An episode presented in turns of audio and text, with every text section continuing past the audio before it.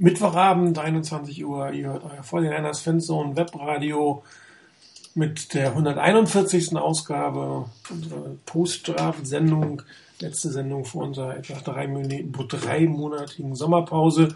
Wird ja auch nicht viel zu berichten geben. Ähm, bis dahin aber heute nochmal ein interessantes Thema. Rückblick auf die Draft machen das, glaube ich, seit wir dieses Webradio machen, eine Pre-Draft eine Post-Draft-Sendung, hat das auch schon Tradition, dass wir uns diese Zeit bei euch melden. Mit mir heute am Mikrofon äh, aus dem Süden, ganz unten, nein, leider Chris. Hallo, Chris.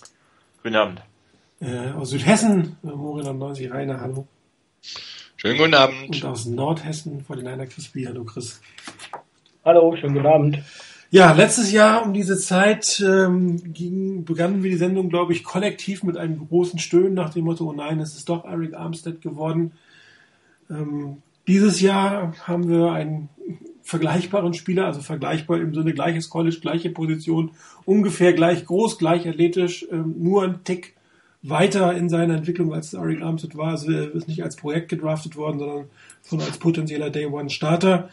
Nichtsdestotrotz strategisch gesehen sicherlich durchaus eine interessante Entscheidung, diesen Weg zu gehen. Und ähm, also sicherlich noch der eine oder andere, mit denen wir nicht unbedingt gerechnet haben, dass es passiert. Darum ähm, fangen wir, glaube ich, an mit unserem First-Runden-Pick. Wie zufrieden seid ihr? Oder mit beiden First-Runden-Picks muss man jetzt sagen. Ähm, sofortige Hilfe für die 49ers. Werden wir eine Verbesserung sehen, sofort? Oder ähm, marginaler Input von den beiden? Fangen wir vielleicht ganz im Norden an, Chris. Ähm, ich erwarte von beiden einen sofortigen Input. Ähm, davon gehe ich auch aus. Ähm, ja, Backner war für mich an der Stelle ehrlich gesagt ein No-Brainer, ähm, weil er war der beste Spieler, der auf dem Board war zu dem Zeitpunkt. Ich hätte an der Stelle Tansil auf keinen Fall genommen, nach der Geschichte, die da gerade live dabei dann auch auftauchte. Von daher war das keine Option für mich. Stanley war weg. Ähm, von daher bin ich sehr zufrieden mit dem Pick. Bei Joshua Garnett hatte ich schlicht und ergreifend gehofft, dass der auf dem regulären, am regulären Pickpunkt noch da ist, um 37. Ähm, äh, ja, da müssen die 49ers einfach ja, irgendwas gewusst haben oder vermutet haben, dass da vielleicht noch andere Teams sind. Ansonsten wären sie nicht nach oben getradet und hätten ihn da geholt. Äh, auch den Pick finde ich sehr, sehr gut, weil ich glaube, dass, das ist so meine persönliche Meinung, das Spiel en entscheidet man in oder, oder zwischen den Linien. Und ähm, von daher waren das Bereiche, die äh, dringender Verstärkung bedurft haben, insbesondere die Offensive Line. Und ähm, ich habe das auch in der, unserer Mock Draft immer so ein bisschen versucht zu protegieren, dass man da früh und auch gerne auch ein oder zwei frühe Spieler holt, weil ich glaube, egal ob man wer jetzt als Quarterback startet, ob man irgendwann äh, einen anderen Spieler hat als den, den er jetzt dort hat, oder aber auch Gabbard in der nächsten Saison, äh, der Spieler wird nur aufrecht stehen, wenn er eine halbwegs vernünftige O-Line hat und die war letztes Jahr grottenschlecht und da muss man einfach wieder dran arbeiten und deshalb für mich beides sehr, sehr gute Picks. Einer. Ja, zum ersten Pick gibt's kaum mehr zu sagen als das, was Chris gemeint hat schon. Ähm, DeForest Buckner, man kann sicherlich darüber diskutieren, ob im zweiten Jahr hintereinander schon wieder ein Defensive End sein muss. Ähm, bei einer Line, die nominell eigentlich nur drei Leute hat. Auf der anderen Seite ist Buckner oder war Buckner bei mir auch, gerade nach der Geschichte mit Tanzel, ähm, an der Stelle wirklich der beste Spieler, der noch auf dem Board war. Den zu kriegen wird, war gut. Und ich bin auch sehr überzeugt davon, dass der sofort Impact haben wird. Der wird vom ersten Spiel an Starter sein. Und er wird natürlich auch ähm, Impact haben in der Richtung, dass er den Pass Rush verbessern wird, egal ob selber oder ob einfach die gegnerische O-Line gebunden ist durch ihn und er damit Räume schafft für andere, die dann besser in Szene gesetzt werden können als Outside Linebacker zum Beispiel. Ich könnte, könnte mir schon vorstellen, dass mit einem verbesserten Eric Armstead und mit einem DeForest Buckner auch ein Aaron Lynch nochmal einen Schritt nach vorne machen kann. noch besser werden kann als letzte Saison. Das könnte dem Pass Rush insgesamt deutlich Auftrieb verleihen und ich finde, das ist keine schlechte Idee, den, den da zu nehmen, zumal er, wie gesagt, auch für mich zu dem Zeitpunkt der beste Spieler war, der noch auf dem Board war. Bei Joshua Garnett bin ich ein bisschen zwiegespalten. Ich bin mit dem Spieler, den die Niners geholt haben, hochzufrieden. Ähm, es gibt zwar so ein paar Punkte nach dem Motto, naja, passt der jetzt genauso in das Blocking-Schema der Niners? Ähm, er war die ganze Zeit am College Left Guard gespielt, jetzt soll er Right Guard spielen. Passt das alles so zusammen? Das sind sicherlich ein paar Fragen, die man stellen kann. Ich persönlich finde aber, dass der Spieler absolut in Ordnung ist. Ich bin sehr, sehr froh, dass er zu den Niners gekommen ist. Er hat wohl auch vorher schon ein paar Äußerungen so in die Richtung getätigt nach dem Motto, er hätte absolut nichts dagegen, wenn die Niners ihn draften würden. Ähm, klar, das sagen manche Spieler für über manche Teams, aber ich glaube, bei Garnett war das nochmal eine andere Nummer, so wie ich das da gelesen habe. Ähm, man kann sicherlich ein bisschen diskutieren, war es notwendig in einem Draft, wo es eigentlich wirklich etliche gute, bis vielleicht auch sehr gute ähm, Offensive Guards gab, da unbedingt hoch zu traden und dann einen Viert- und Sechstrunden-Pick noch dazu aufzugeben. Klar, man hat einen Siebtrunden-Pick dazu bekommen, aber ich glaube, das ist relativ, ja, relativ wenig dann dabei. Darüber kann man diskutieren. Auf der anderen Seite, wenn Garnett wirklich das bringt, was man sich von ihm erhofft, dann war es die ganze Geschichte wahrscheinlich wert. Wenn der die nächsten vier, vielleicht fünf Jahre bei den Niners spielt und dort den Impact hat, den man sich von ihm verspricht, wunderbar. Ob er einen zweiten Vertrag kriegt als Guard bei den Niners, der richtig gut wird, das ist natürlich zweifelhaft, solange Trent Borke noch da ist. Aber generell finde ich guter Pick. Beide werden, sowohl Buckner als auch Garrett, äh Garnett, werden in der ersten Saison sofort ihren Einfluss haben, ihren Impact haben. Da wird die D-Line besser, dadurch auch der Pass Rush, die O-Line wird besser. Von daher nicht wirklich viel falsch gemacht. Ja, Chris, eine diametrale andere Meinung oder nichts äh, virtuell nur noch? Zumindest nicht äh, diametral anders. Ähm, ich glaube, wenn man Buckner beispielsweise völlig individuell anschaut, in, in der Situation Pick absolut wert, kann man nehmen, ist eigentlich kein Problem. Ähm, ich glaube, das ist wirklich so in der Relation und im, im Zusammenhang mit diesem Arik Armstead Pick vor einem Jahr zu sehen, wo ich auch irgendwie gedacht habe, ja, es ist ein bisschen langweilig. Ich meine, oder und braucht man wirklich diese, diese zwei Monster D-Liner auf die End? Will man zweimal einen äh, Defensive End in Runde 1 holen, ähm, muss das sein. Das war so ein bisschen mein, mein Gedanke. Und ähm, ich glaube, in, in etwa drei Jahren können wir diese Frage unbedingt äh, dann etwas genauer beantworten, weil wenn die beiden wirklich das, das Herz einer der neuen Defense werden und so richtig zwei Monster Defensive Ends in der Base Defense sind und im, in, der, in den Sub-Packages als Defensive Tackles ähm, das Herz der Defense sind, dann war das absolut okay, dann, dann, dann soll man, war das ein guter Pick. Wenn einer von denen irgendwie halt dann nicht den Impact hat oder langfristig das Level halten kann, ähm, dann ist schon etwas fragwürdig, dass, wieso man das so, so viel in diese Position investiert hat. Ich glaube, am besten lässt sich es auch ein bisschen noch mit, äh, mit diesem, mit einem Kommentar von Mike Mayock zum Joey Bosa Pick von den Chargers ähm, erklären ähm, Joey Bosa, ein 4-3-Spieler, kommt zu einer 3-4-Defense. Wenn man aber halt irgendwie 50 oder 60 Prozent in Sub-Packages spielt, was in der heutigen NFL sehr oft der Fall ist, dann kannst du eigentlich auch in die, in die Foreman-Defense oder äh, Foreman-Line investieren, wenn du eigentlich ein 3-4-Team bist. Also es ist, man wird so, sozusagen, es werden, sind viele Teams zu Nickel-Teams geworden und gar nicht mehr so die klassischen Defenses. Und wenn also Arm, Armstead und Buckner meiner Meinung nach auch in den, in diesen Sub-Packages in der, als Defensive Tackles wirklich einen Impact haben, dann ist der Pick auch ganz okay. Bei Joshua Garnett als Stanford-Fan freut es mich natürlich, dass er zu den 49ers gekommen ist. Ähm, ich glaube auch, das war ein absolut ein Pick, den man so machen darf. Ähm, ich hätte auch gehofft, dass, dass er vielleicht noch verfügbar ist äh, mit dem regulären Pick. Wenn man aber der Meinung ist, ja, Joshua Garnett ist der Spieler als Guard, den man haben will, dann soll man auch nach oben gehen. Ist, glaube ich, so ein bisschen die gleiche, eine ähnliche Situation wie vor einigen Jahren, als die San Diego Chargers ähm, Ryan Matthews geholt haben. Da sind die unglaublich weit nach oben gegangen, wurde gesagt, es war ein unglaublicher Reach.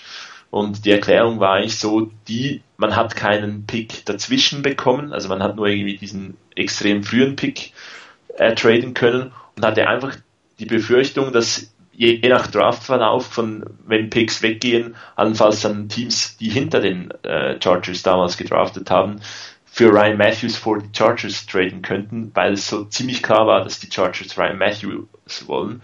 Und von daher, wenn man den Spieler will, soll man das Investment machen und so wahnsinnig viel hat man jetzt nicht abgegeben für diesen Pick, äh, meiner Meinung nach. Nette Story bei Joshua Garnett ist ja auch noch, dass sein Vater 1985 als D-Liner für die 49ers gespielt hat. Ähm, hoffen wir, dass äh, Joshua Garnett dann ähm, ein paar Saisons mehr spielt als Scott Garnett. Ja, das hoffe ich doch auch. Ähm, ich bin nicht hundertprozentig glücklich, ehrlich gesagt, mit, mit der Geschichte. Ähm, ich habe es ja schon ein paar Mal im, im, Forum geschrieben. Also wenn die nicht beide Armstead und Buckner in den Sub-Packages auf dem Feld stehen als D-Line, dann war das irgendwas, ist irgendwas falsch gelaufen. Das Problem ist, man kann durch den Pick vom letzten Jahr nicht mehr rückgängig machen. Vielleicht hätte man gewusst, dass man dieses Jahr Buckner bekommt, weiß ich nicht, ob man letztes Jahr Armstead genommen hätte. Das kannst du halt äh, retrospektiv nicht zurücknehmen. Ist halt die Frage, ob man dann ähm, wenn man schon in der Situation ist, nicht was verändert. Und es gibt natürlich Möglichkeiten, es zu ändern. Das eine wäre tatsächlich ein Tanzel zu draften.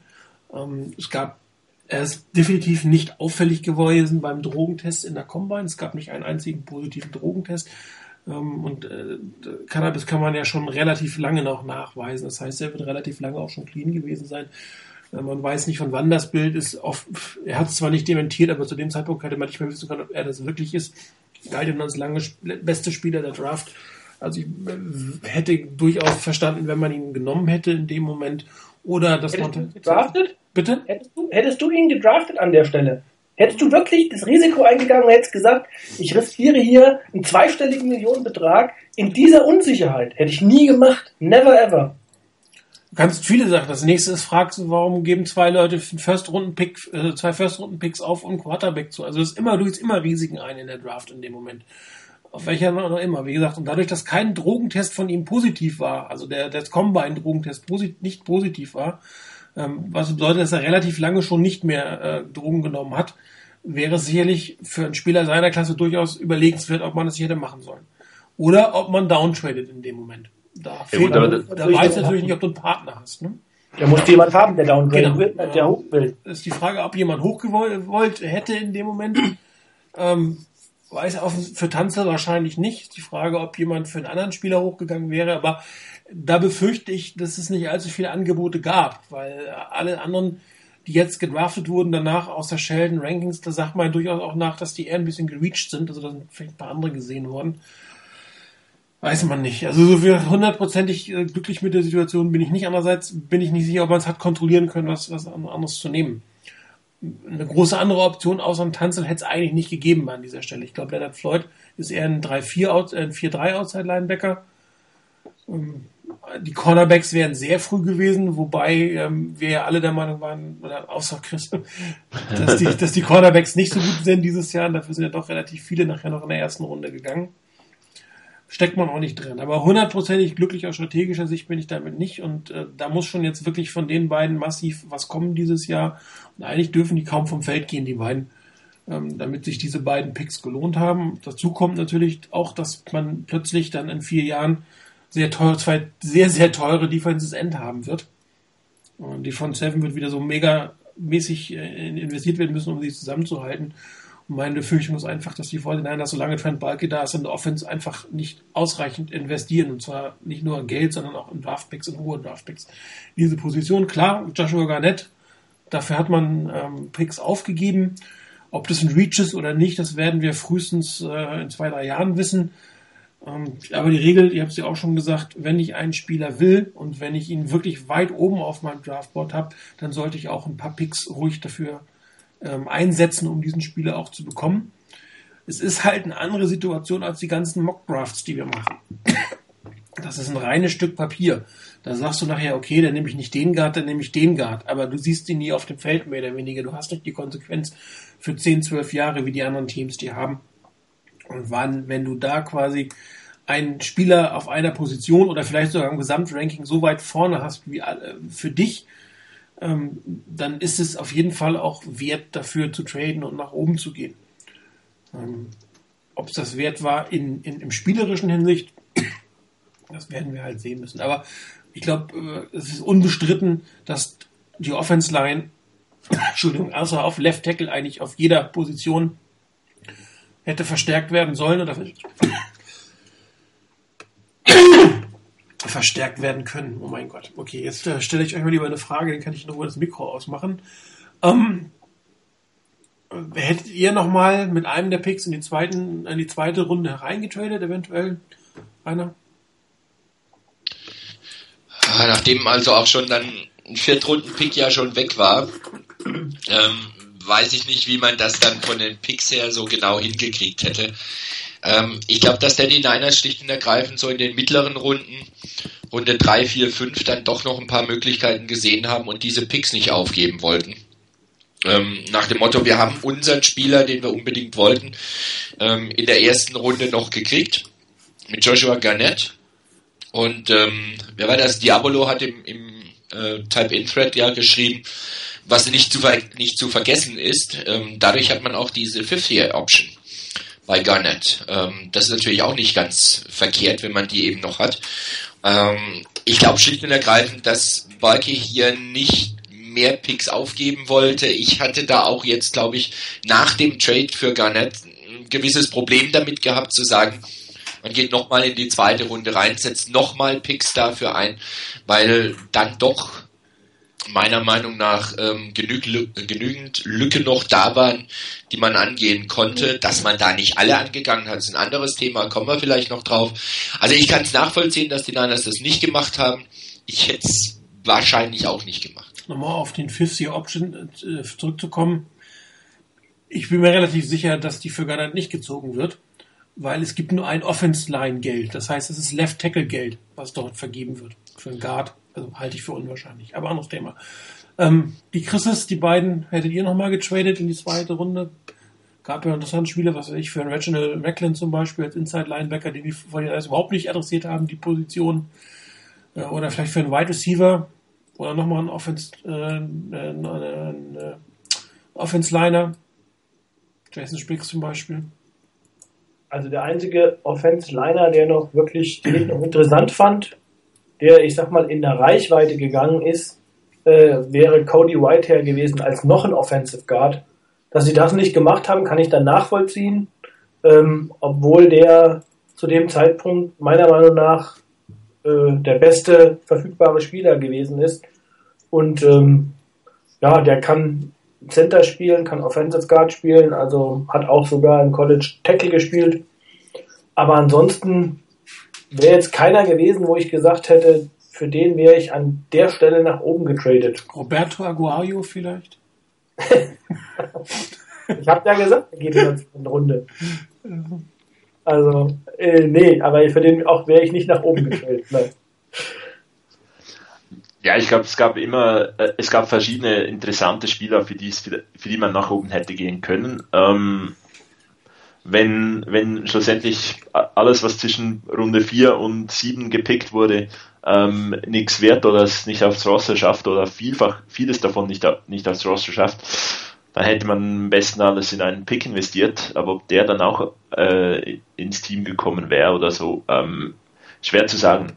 Ähm, immer ein bisschen diese, die, die Gefahr, die man dann in, in, einem, in einer Draft hat. Man beschäftigt sich mit ein paar Spielern, ist irgendwie Fan von einem College. Und dann wäre es natürlich schön, wenn man irgendwie einen dieser Spieler holt, in die man so sich ein bisschen verguckt hat. Aber ja, ich fand es okay, dass man, dass man ein bisschen noch Masse zwischendurch geholt hat. Ist aber halt immer die Frage, ob dann diese Strategie mit Masse und Klasse äh, aufgeht. Ich meine, das ist, Martin hat es ja eben angesprochen, das ist ja schon eine Frage der Draftstrategie, mit der man da rangeht. Und ähm, der Rainer hat eben gesagt, naja, es gibt viele Lücken und man hat einiges nicht adressiert. Also ich bin der persönliche, meine persönliche Überzeugung ist, dass die 49ers in diesem Jahr so viele Lücken hatten, die sie überhaupt nicht alle sinnvoll adressieren konnten. Das ging gar nicht. Weil ich glaube einfach nicht, dass man ernsthaft in der, mit Picks in der fünften, sechsten, siebten Runde noch sagen kann, und hier pick ich jetzt, was ich, Best Player Available und der wird äh, diese Lücke bei mir füllen. Also ich glaube, mit Spielern, die aus der fünften, sechsten, siebten Runde kommen, da kann ich einfach nicht planen, dass die jetzt dann äh, irgendwo eine Starting-Position als Inside-Linebacker übernehmen oder sowas. Ähm, sondern ich glaube einfach, das ist vielleicht, bei Startern reden wir vielleicht von Runde 1 bis 3. Das heißt, ich habe vielleicht drei, wenn ich irgendwie clever nach oben trade, vier Positionen oder vier Spieler, die ich holen kann, wo ich wirklich davon ausgehe, die könnten es schaffen, Starter zu werden. Und mehr geht einfach nicht. Und ich glaube, dafür waren die Lücken, die die 49ers auf dem Roster hatten, für diese eine Draft einfach zu groß. Deshalb habe ich auch vor der Draft immer schon gesagt, ich glaube, die 49ers sind mindestens zwei Drafts und eine Free Agency, wenn man dann auch mal was tut, davon entfernt, wieder in der Position zu sein, wo sie als, äh, ja, als Contender irgendwo auch mitspielen können. Wobei man dann aus einer strategischen Sicht natürlich hätte versuchen können, was weiß ich, fünf Picks in den ja, ersten drei Runden zu haben. Ja. Aber genau. auch nur diese fünf Picks zu machen. Ja. Und, und dann den Rest quasi über undrafted Free Agents aufzufüllen. Ja, das wäre eine Variante gewesen.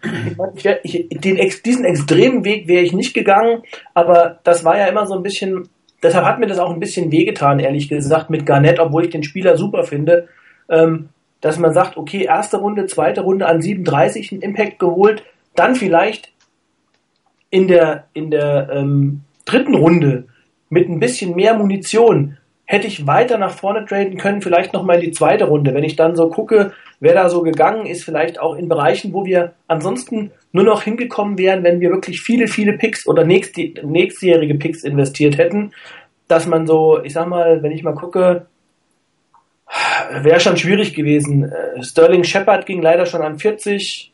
Ähm, wer war da noch? Jason Spriggs ging an 48 als Offensive Tackle. Nick Martin an 50 als Center, ähm, Dion Jones an 52 als äh, Linebacker, das waren dann so, oder Mackenzie Alexander als Cornerback an 54, Cody Whitehead an 56, da hätte man einfach schon mehr investieren müssen, um die Spieler noch zu bekommen. Ich meine, es ist die Frage, ob die Investition das wert gewesen wäre und dafür hätte ich dann am Ende nicht, ähm, sagen wir, äh, Theos und ähm, All, wie heißt er, der, der Wide Receiver? Ähm, Burbridge. Burbridge und vielleicht ähm, hätte ich einen Blair nicht bekommen. Ja. Natürlich. Also zum Beispiel ist die Frage, ob es das wert gewesen wäre. Dann, äh, genau, also ich kann mich daran erinnern, vor ein paar Jahren gab es diese Diskussion schon mal. Ich weiß nicht, da hat es, äh, wurde das auch Trent Balky gefragt. Äh, da ging es, ich weiß nicht, um welchen Pick es ging, aber da hat er dann auch gesagt, also wenn wir den Pick jetzt, ich glaube, das war damals, als es darum ging, Odell Beckham Jr. zu draften, dann hätte man die und die und die und die Picks abgeben müssen, um so weit nach vorne zu kommen. Und dann hat Balki auch die Frage gestellt, dann hätten wir den und den und den und den Spieler nicht bekommen. Hättet ihr das wirklich machen wollen, also diese Spieler aufzugeben? Das ist halt wirklich eine Frage, die man sich stellen muss. Ähm, zu was bin ich bereit? Mhm. Also das Risiko ist einfach größer, weil ich dann wirklich nur noch, ich sag mal, vier, fünf Eier im Korb habe. Klar, aber das ist dann eher dieses Masse statt Klasse, äh, Klasse statt genau. Masse, versuchen Klasse statt Masse zu draften. Und jetzt habe ich eher so eine Abnutzungsstrategie. Ich werfe irgendwie sieben Leute auf eine Position und hoffe, dass zwei stehen bleiben. Hm? Cornerback ist jetzt sehr ein gutes Thema. Ich meine, äh, passen ja auch gleich in die nächsten Runde. Zwei Cornerbacks in Runde drei und in Runde vier, beide mit sehr, sehr vielen Fragezeichen und dann noch einen relativ unbekannten ähm, in Runde 7, wobei in Runde 7 sage ich immer, da kann man nichts falsch machen, da kannst du nur gewinnen. Äh, vielleicht holst du dir da einen guten Pick oder nicht, mit dem kannst du aber nicht planen. Aber äh, in Runde 3 und in Runde 4, das sollten zumindest planbare Picks mit guten Chancen auf, auf, auf Starts zu sein. Und hier sind ja auch durchaus zwei eine, einer mit medizinischem Red Flag und der andere eher mit einem mit einem Charakter Red Flag plus beide haben noch nicht unbedingt die große Starter-Erfahrung. Sie haben zwar eine Menge Spiele gemacht, aber als Starter nicht unbedingt. Und gerade bei Robinson, der dann ja ausgesetzt hat, das sind natürlich auch jetzt Spieler, wo du zumindest als Fan erstmal denkst, naja, ob ich damit jetzt meine Lücken fülle, hätte ich die beiden Picks nicht lieber gebundelt, um dann einen zu kriegen, von dem ich ausgehe, dass er wirklich mehr Chancen hat. Also jetzt kannst du lange drüber diskutieren letztendlich. Ähm, ich war da auch nicht ganz glücklich. Ich hab, war schon bei Redmond so ein bisschen, hoppala, was ist das? Naja gut, einer mit ACL muss ja dabei sein wohl im Jahr. Ähm, allerdings, klar, bei ihm sind die Prognosen aktuell so, dass er beim Training Camp dabei sein kann. Ähm, wenn das wirklich alles so sauber verläuft und er auch dann das Training Camp wirklich durchziehen kann und auch rechtzeitig zur Saison in Form kommt, ist er noch ein bisschen hin bis dahin, dann kann das ein durchaus passabler Pick sein, weil am Talent scheint es ihm ja nicht wirklich zu fehlen. Ähm, und bei Rashad Robinson, da ehrlich gesagt, habe ich erstmal gedacht, wer bitte? Also ich hatte den irgendwie überhaupt nicht so auf dem Schirm. Ähm, als ich dann nachgelesen habe, was der alles an Red Flags hat und ähm, von wegen die letzten 18 Monate kein Football mehr gespielt, wenige Starts und so weiter. Ja, Riesentalent, aber unglaublich viele rote Flaggen letztendlich. Das ist der, der Junge ist eigentlich so gesehen eine einzige rote Flagge. Ähm, warum man den dann unbedingt nimmt, ich weiß es nicht. Also klar kann man dann natürlich wieder sagen, an der Position, an der man ihn genommen hat, kriegst du da wirklich einen, einen, einen Starter? Kriegst du da, wenn du einen anderen nimmst, jemanden, der dann ganz sicher ähm, wirklich Impact haben wird beim Team? Oder nimmst du da eben einen Pick, den du jetzt mit very high risk, eventuell very high reward hast? Das ist, ich habe mich vor allen Dingen deshalb gewundert dann auch. Ich meine, Evora kam ja noch am Schluss dazu, dass man schon wieder drei Cornerbacks geholt hat. Ähm, letztes Jahr, glaube ich, waren es auch drei und ich glaube seit 2014 sieben Cornerbacks gedraftet hat. Das ist, äh, das kann ich irgendwo gar nicht mehr nachvollziehen. Mit Buckner, das konnte ich noch nachvollziehen, der war ganz klar Best Player Available an der Stelle. Für mich kein großer Fehler, den da zu nehmen. Ähm, aber so dann so viele Cornerbacks in, in mittleren und späten Runden in so kurzer Zeit, du kannst ja nicht alle mitnehmen. Und die Jungen, die letztes Jahr gespielt haben, da waren ja auch manche dabei. Mit Dante Johnson haben wir schon drüber geredet, dass wir uns da gewünscht hätten, dass der mehr Spielzeit bekommt insgesamt. Jetzt hast du nochmal drei dabei. Was machst du mit den ganzen Cornerbacks? Wirfst du einen, einen Cornerback raus, der jetzt ein Jahr dabei war? Ähm, was passiert mit denen, die du jetzt hast? Gut, Ivora, Siebtrunden-Pick, das wäre jetzt nicht dramatisch, wenn der dann eben nicht aufs 53er Roster kommt, wenn du versuchst, den vielleicht auf die Practice Squad zu kriegen. Aber die anderen beiden, Runde 3 und 4 war das, ne? Ja.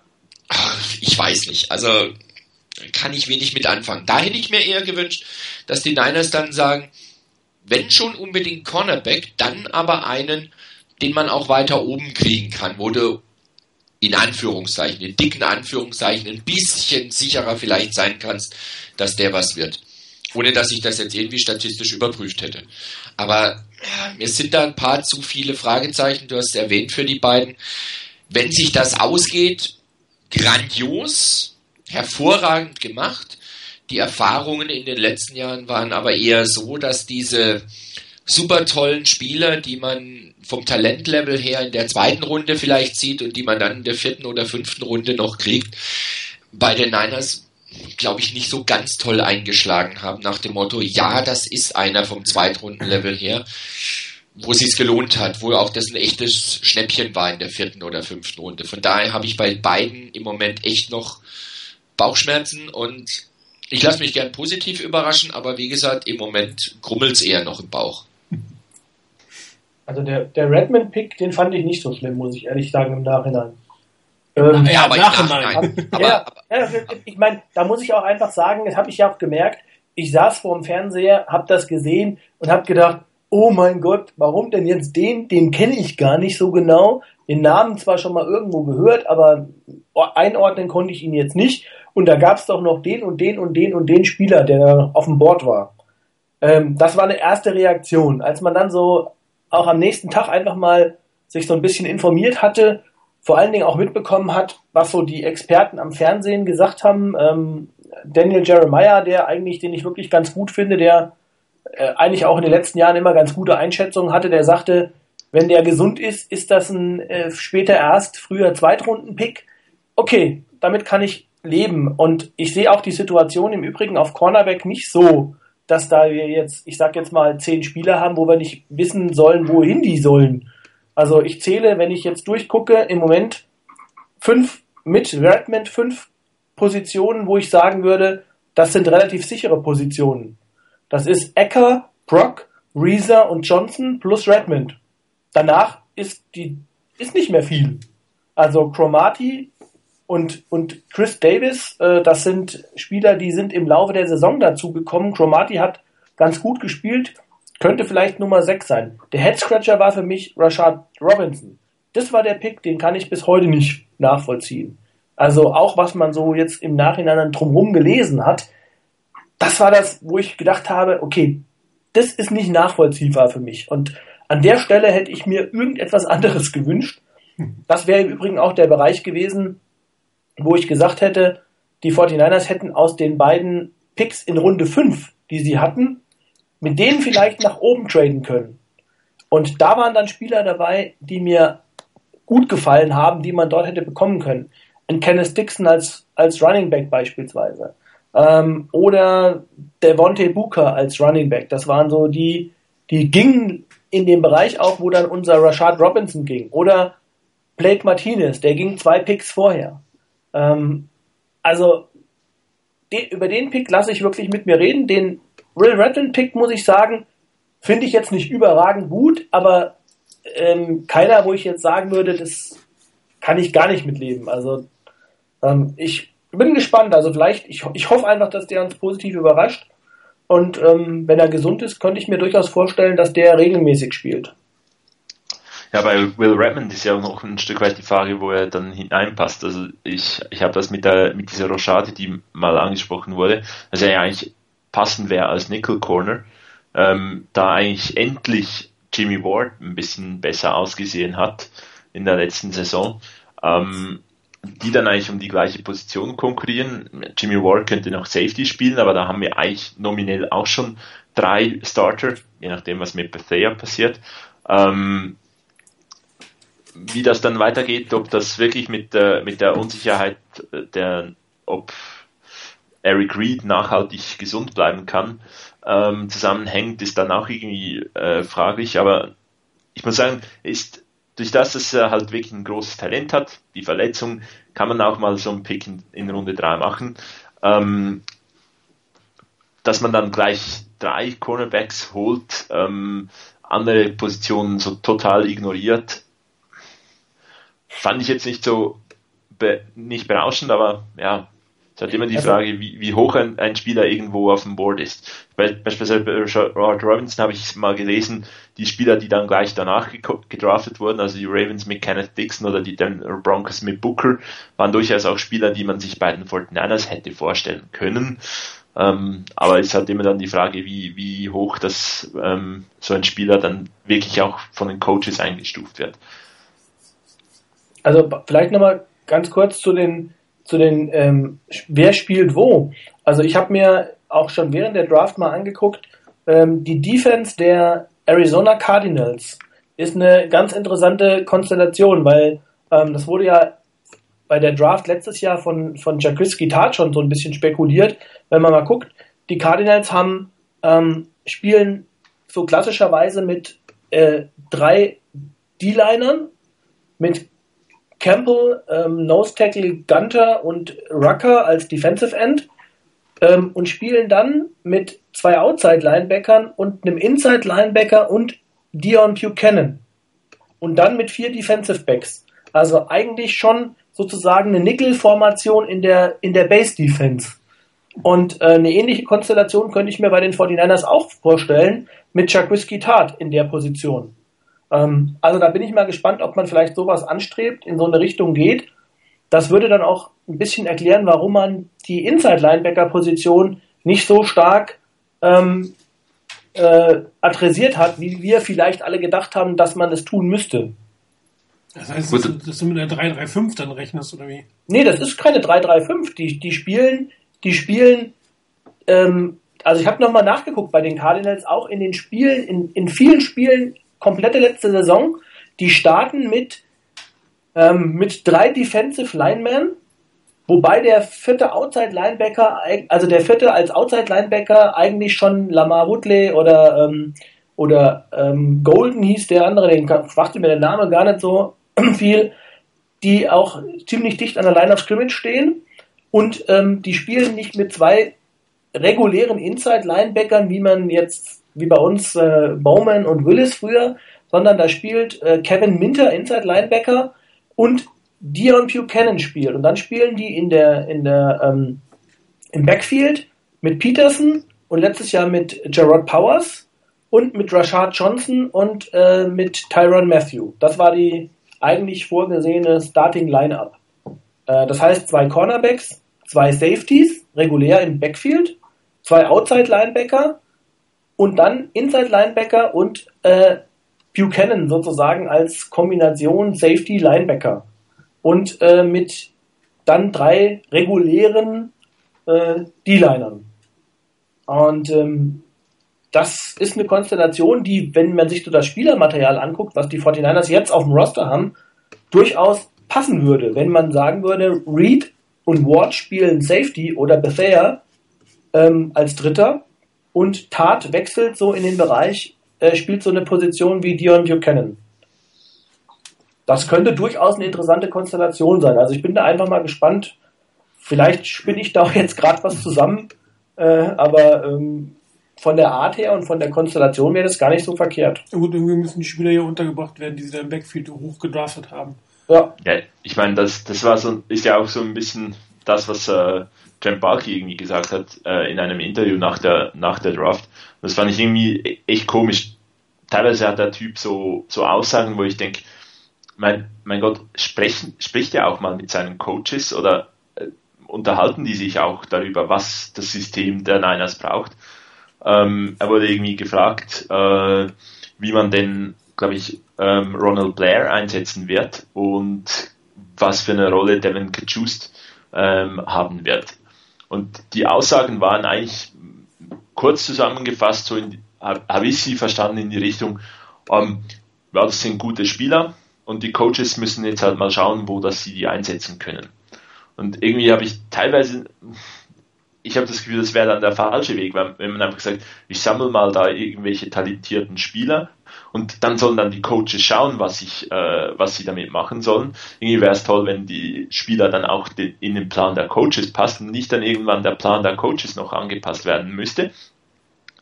Wenn natürlich der Plan, den jetzt Chris ähm, so genannt hat, wirklich so, so hinter dieser, hinter diesem Pick von Redmond auch steckt ich kann mir die Defense so vorstellen. Ich denke durchaus mit auch ein bisschen um mal auf die Jagd nach Russell Wilson zu gehen, ist so ein äh, athletischer Spieler ein besser Safety äh, als ein Inside Linebacker vielleicht noch noch äh, eine Idee und so weiter. Also da, da gibt sicherlich Optionen. Ähm, vielleicht war es aber auch nicht wirklich ein Plan dahinter, sondern halt einfach Trent Balky, der einen interessanten Spieler gesehen hat, den man kauft und dann darf dann zu Hause Chip Kelly und Konsorten dürfen das dann irgendwie ausbaden und schauen, welchen Spieler sie irgendwie wo aufs Feld bringen. Das wird Tank Caroline nicht anders gewesen. Die Position, die er im College spielte, gab es bei den 49ers mehr oder weniger so nicht. Und jetzt, äh, aber er hat ja Talent, also holen wir ihn in irgendeiner Form.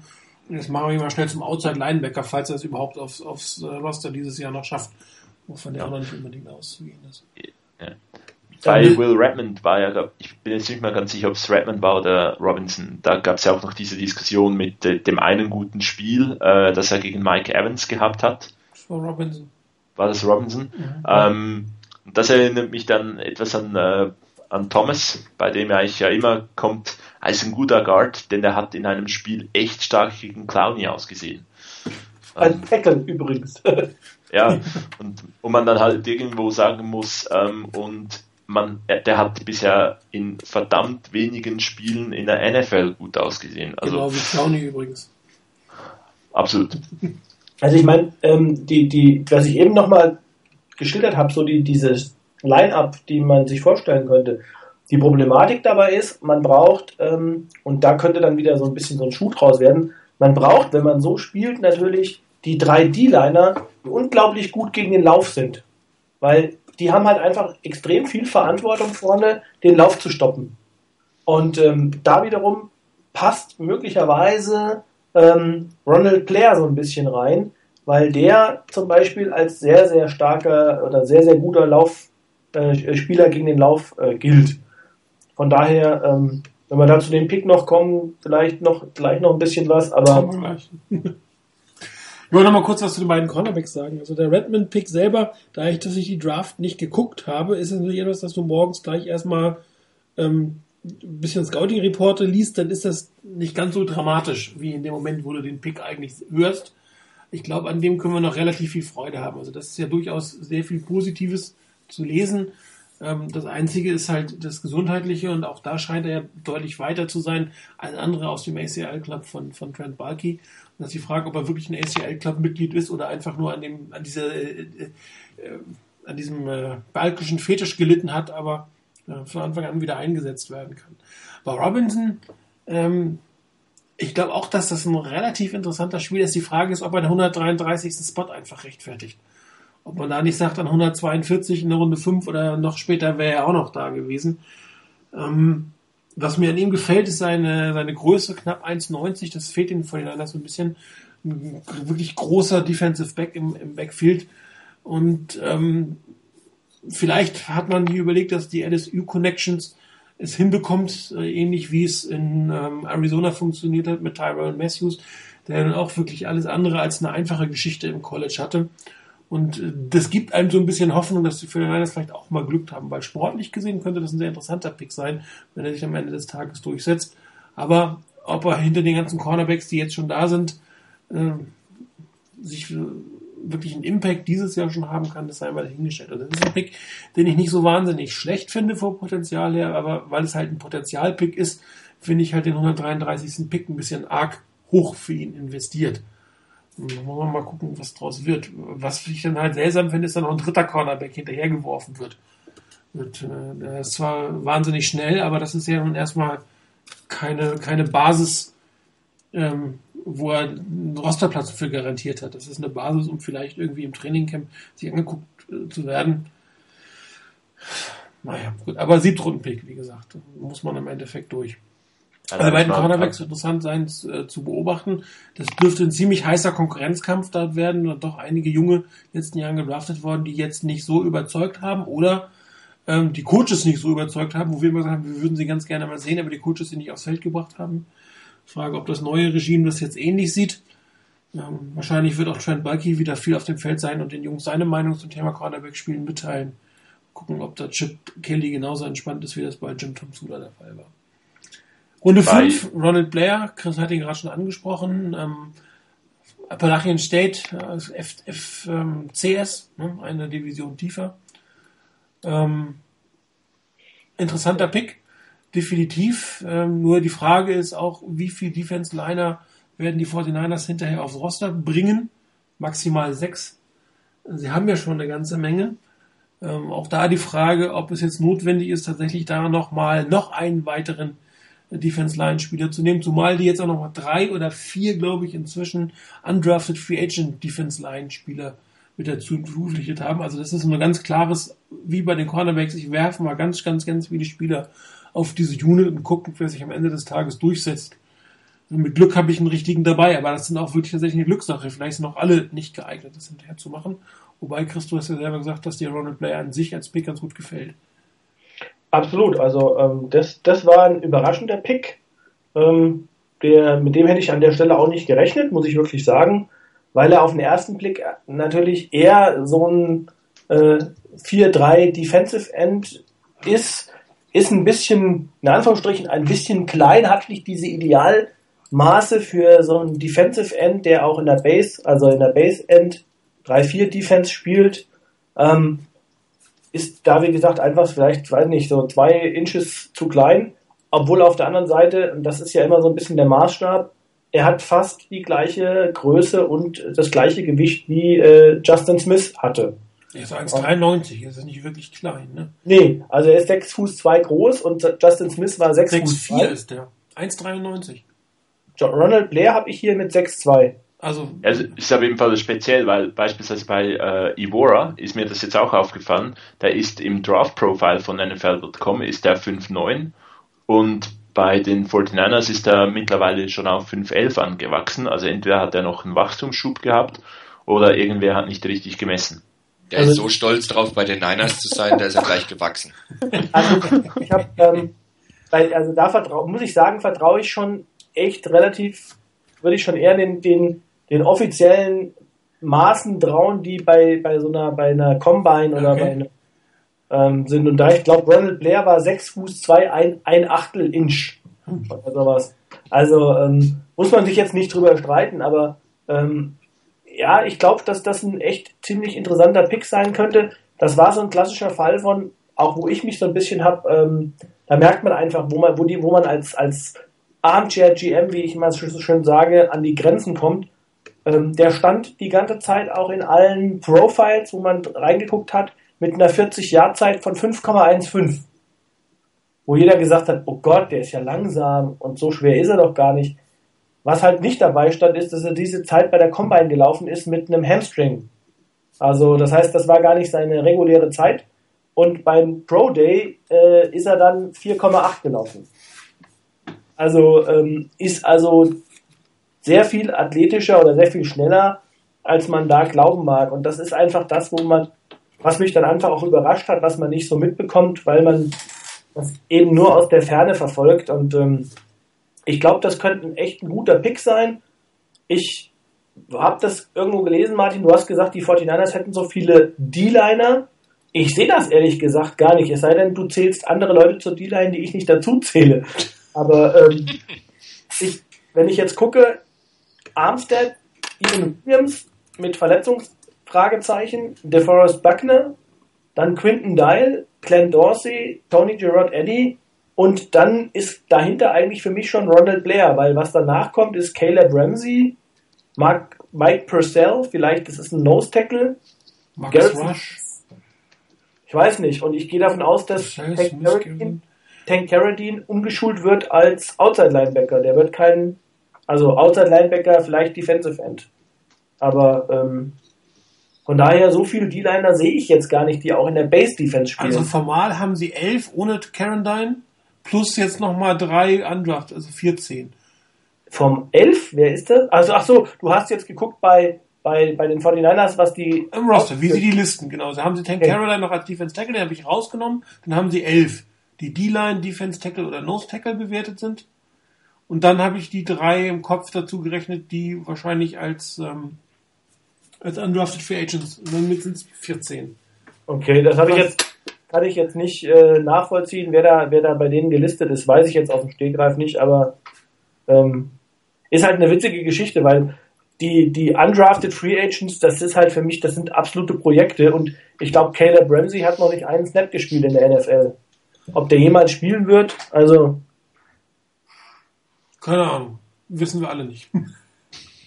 Also ich glaube, Blair hat wirklich, das ist ein guter Pick in der fünften Runde, wenn der es schafft, ähm, aufs Roster zu kommen und dann auch in der Rotation zu spielen, was ja auch viele gesagt haben, in der, in der Defense bei Chip Kelly musste als äh, Defensive Lineman oder auch als De äh, Defensive Spieler häufig ran. Äh, dann kann ich mir gut vorstellen, dass man da auch sechs, vielleicht sogar sieben D-Liner äh, spielen oder mit aufs, aufs Roster nimmt. Das könnte ich mir gerade auch vorstellen. Gerade dieser, dieser Aspekt mit der Defense in dem, in der Offense-System der, der, äh, von Chip Kelly, wo die Defense dann halt wirklich gefragt ist. Ähm, das ist schon so ein Punkt, ähm, wo die Niners vielleicht auch wirklich drauf geguckt haben, zu sagen, wir brauchen hier auch Spieler, die eben in der Rotation wirklich gut sind und wir haben vielleicht auch nicht die auf dem Roster, die wir wirklich dafür brauchen. Ähm, der Pick von Ronald Blair hat mich ehrlich gesagt auch ziemlich überrascht. Ich hatte den bei der Facebook Mock Draft durchaus so im Auge, hatte dann aber gedacht, naja, 4-3. Ähm, nee, lässt mal außen vor, sonst wäre der bei mir auch interessant gewesen. Also ich finde den wirklich, äh, ich finde wirklich, das ist ein sehr interessanter Pick, gerade auch an der Stelle. Der war, glaube ich, bei CBS Sports im Ranking bei 121 und äh, wurde jetzt an 142 genommen, von daher passt das auch. Ähm, ich denke, der könnte durchaus positiv überraschen und warum sollte Niners nicht auch mal sowas gelingen, dass ein Fünftrunden-Pick wirklich positiv überrascht? Wäre ja schön. Aaron Lynn korrigieren, dass es nicht ja. äh, F, F, äh, CSS FB ist, also Division One Old Champion. Also habe ich mich geirrt. Ich dachte, das wären äh, Appalachian State wären noch nicht in der äh, in der FCS-Kategorie, aber sind sie. Äh, in der FBS-Kategorie sind sie. Ich mich geirrt. Also doch schon mit vernünftiger, halbwegs vernünftiger Competition auch gespielt, wobei ähm, Appalachian State jetzt außer Clemson keinen wirklich namhaften Gegner gehabt hat. Aber die Frage, wie setzt man sich dann in, der NFL auf hohem Level durch? Wollen wir schauen. Das werden wir bei Carson Wentz auch sehen. ja, das stimmt. Da wird es besonders interessant zu beobachten sein, weil das eine sehr teure Fehlinvestition gewesen wäre. Und da spreche ich nicht mal das Geld an. Ja gut, ich meine, das kann dann im Endeffekt ähnlich rauskommen wie äh, der Alex Smith Trade oder wie der RG3 Trade. Wenn man da den potenziellen Gegenwert, den man vielleicht hätte holen können, anschaut, ähm, das war ja vorher mal die Diskussion mit, ja, was gibt man ab und welche Picks kann man dann nicht mehr machen. Das ist natürlich auch immer die Frage, ähm, ja, was haben dann die Picks de dementsprechend eingeschlagen? Wie der Spieler. Also ich sage immer noch, der fairste Trade wahrscheinlich in der NFL, das war ähm, Richardson gegen äh, einen First-Round-Pick zu den Colts. Denn der First-Round-Pick, das war Johnny Mansell, also nix für nix. Kann man es natürlich auch sehen, ja. Also ist ja für mich immer so ein bisschen die Frage, ob dann wirklich die, die 49ers haben ja aus äh, Alex Smith eigentlich irgendwie 50 Spieler gemacht und irgendwie so der die total überzeugenden Spieler sind jetzt da auch nicht drunter gewesen. Hey, Ten Caroline wird es reißen dieses Jahr, ich sag's dir. Ich hoff's. Also ich meine, es wäre schön, wenn, wenn da mal noch was äh, daraus wird. Aber auch bei den bei den Rams, die das Potenzial, das aus RG3 eigentlich gemacht wurde, kam dann auch nicht ganz aufs Feld, außer einmal als Captains gegen die gegen Washington. Gut, gehen wir kurz weiter. Die beiden Tackles, die in dieser Runde geholt werden. Äh, John Zoy, wie immer das ausspricht. Theus. Was? Theus. Theus, äh, okay. Ja, so etwa. Und äh, Mr. Fan, irgendwo, ich, ich bin Fan Cooper. Fan Cooper. Fan ja. Cooper, genau. Ähm, ein SEC-Spieler, noch ein SEC-Spieler. Die 49ers äh, mal wieder sehr aktiv in der SEC. Ähm, ähm, zwei interessante Prospekts meiner Meinung nach für diese Runde. Wahrscheinlich ist, wenn du in der SEC spielst und Kreuzbandriss hast, dann musst dich ba äh, Balki nehmen. Also das genau, das ist ein Automatismus so, sozusagen. Dann löst du nur noch aus, in welcher Runde er dich nimmt, ob er in der zweiten genau. oder dritten zuschlägt. Also da kannst du mit der NFL-Karriere rechnen. Nee, also ich, ich finde es zwei interessante Spieler. Ich habe die auch mal ähm, in einer der, also der NFL Talk oder Facebook Mock Draft mir angeschaut, als es darum ging, dass man vielleicht noch Tackles ähm, nehmen könnte. Es war so ein bisschen, was wäre die Alternative zu Joe Haig, ähm, den ich interessant fand. Ähm, ich glaube, in, in der Position äh, mit äh, Trenton Brown, mit den beiden zusätzlichen jungen Spielern, die gegen gute Competition gespielt haben, finde ich das ganz okay, dass, dass man die da draftet. Ähm, und hat da zumindest das auch wieder eine gewisse Masse da, die für Competition sorgt. Ich glaube, derjenige, der sich da durchsetzt, der hat, hat sich jetzt nicht gegen irgendwen durchgesetzt. Ähm, und wenn es dazu führt, dass Jordan Davy dann nicht mehr spielt, ist das durchaus auch nicht, äh, nicht das schlecht. Ist alles gut. Genau. Und Eric äh, Pierce.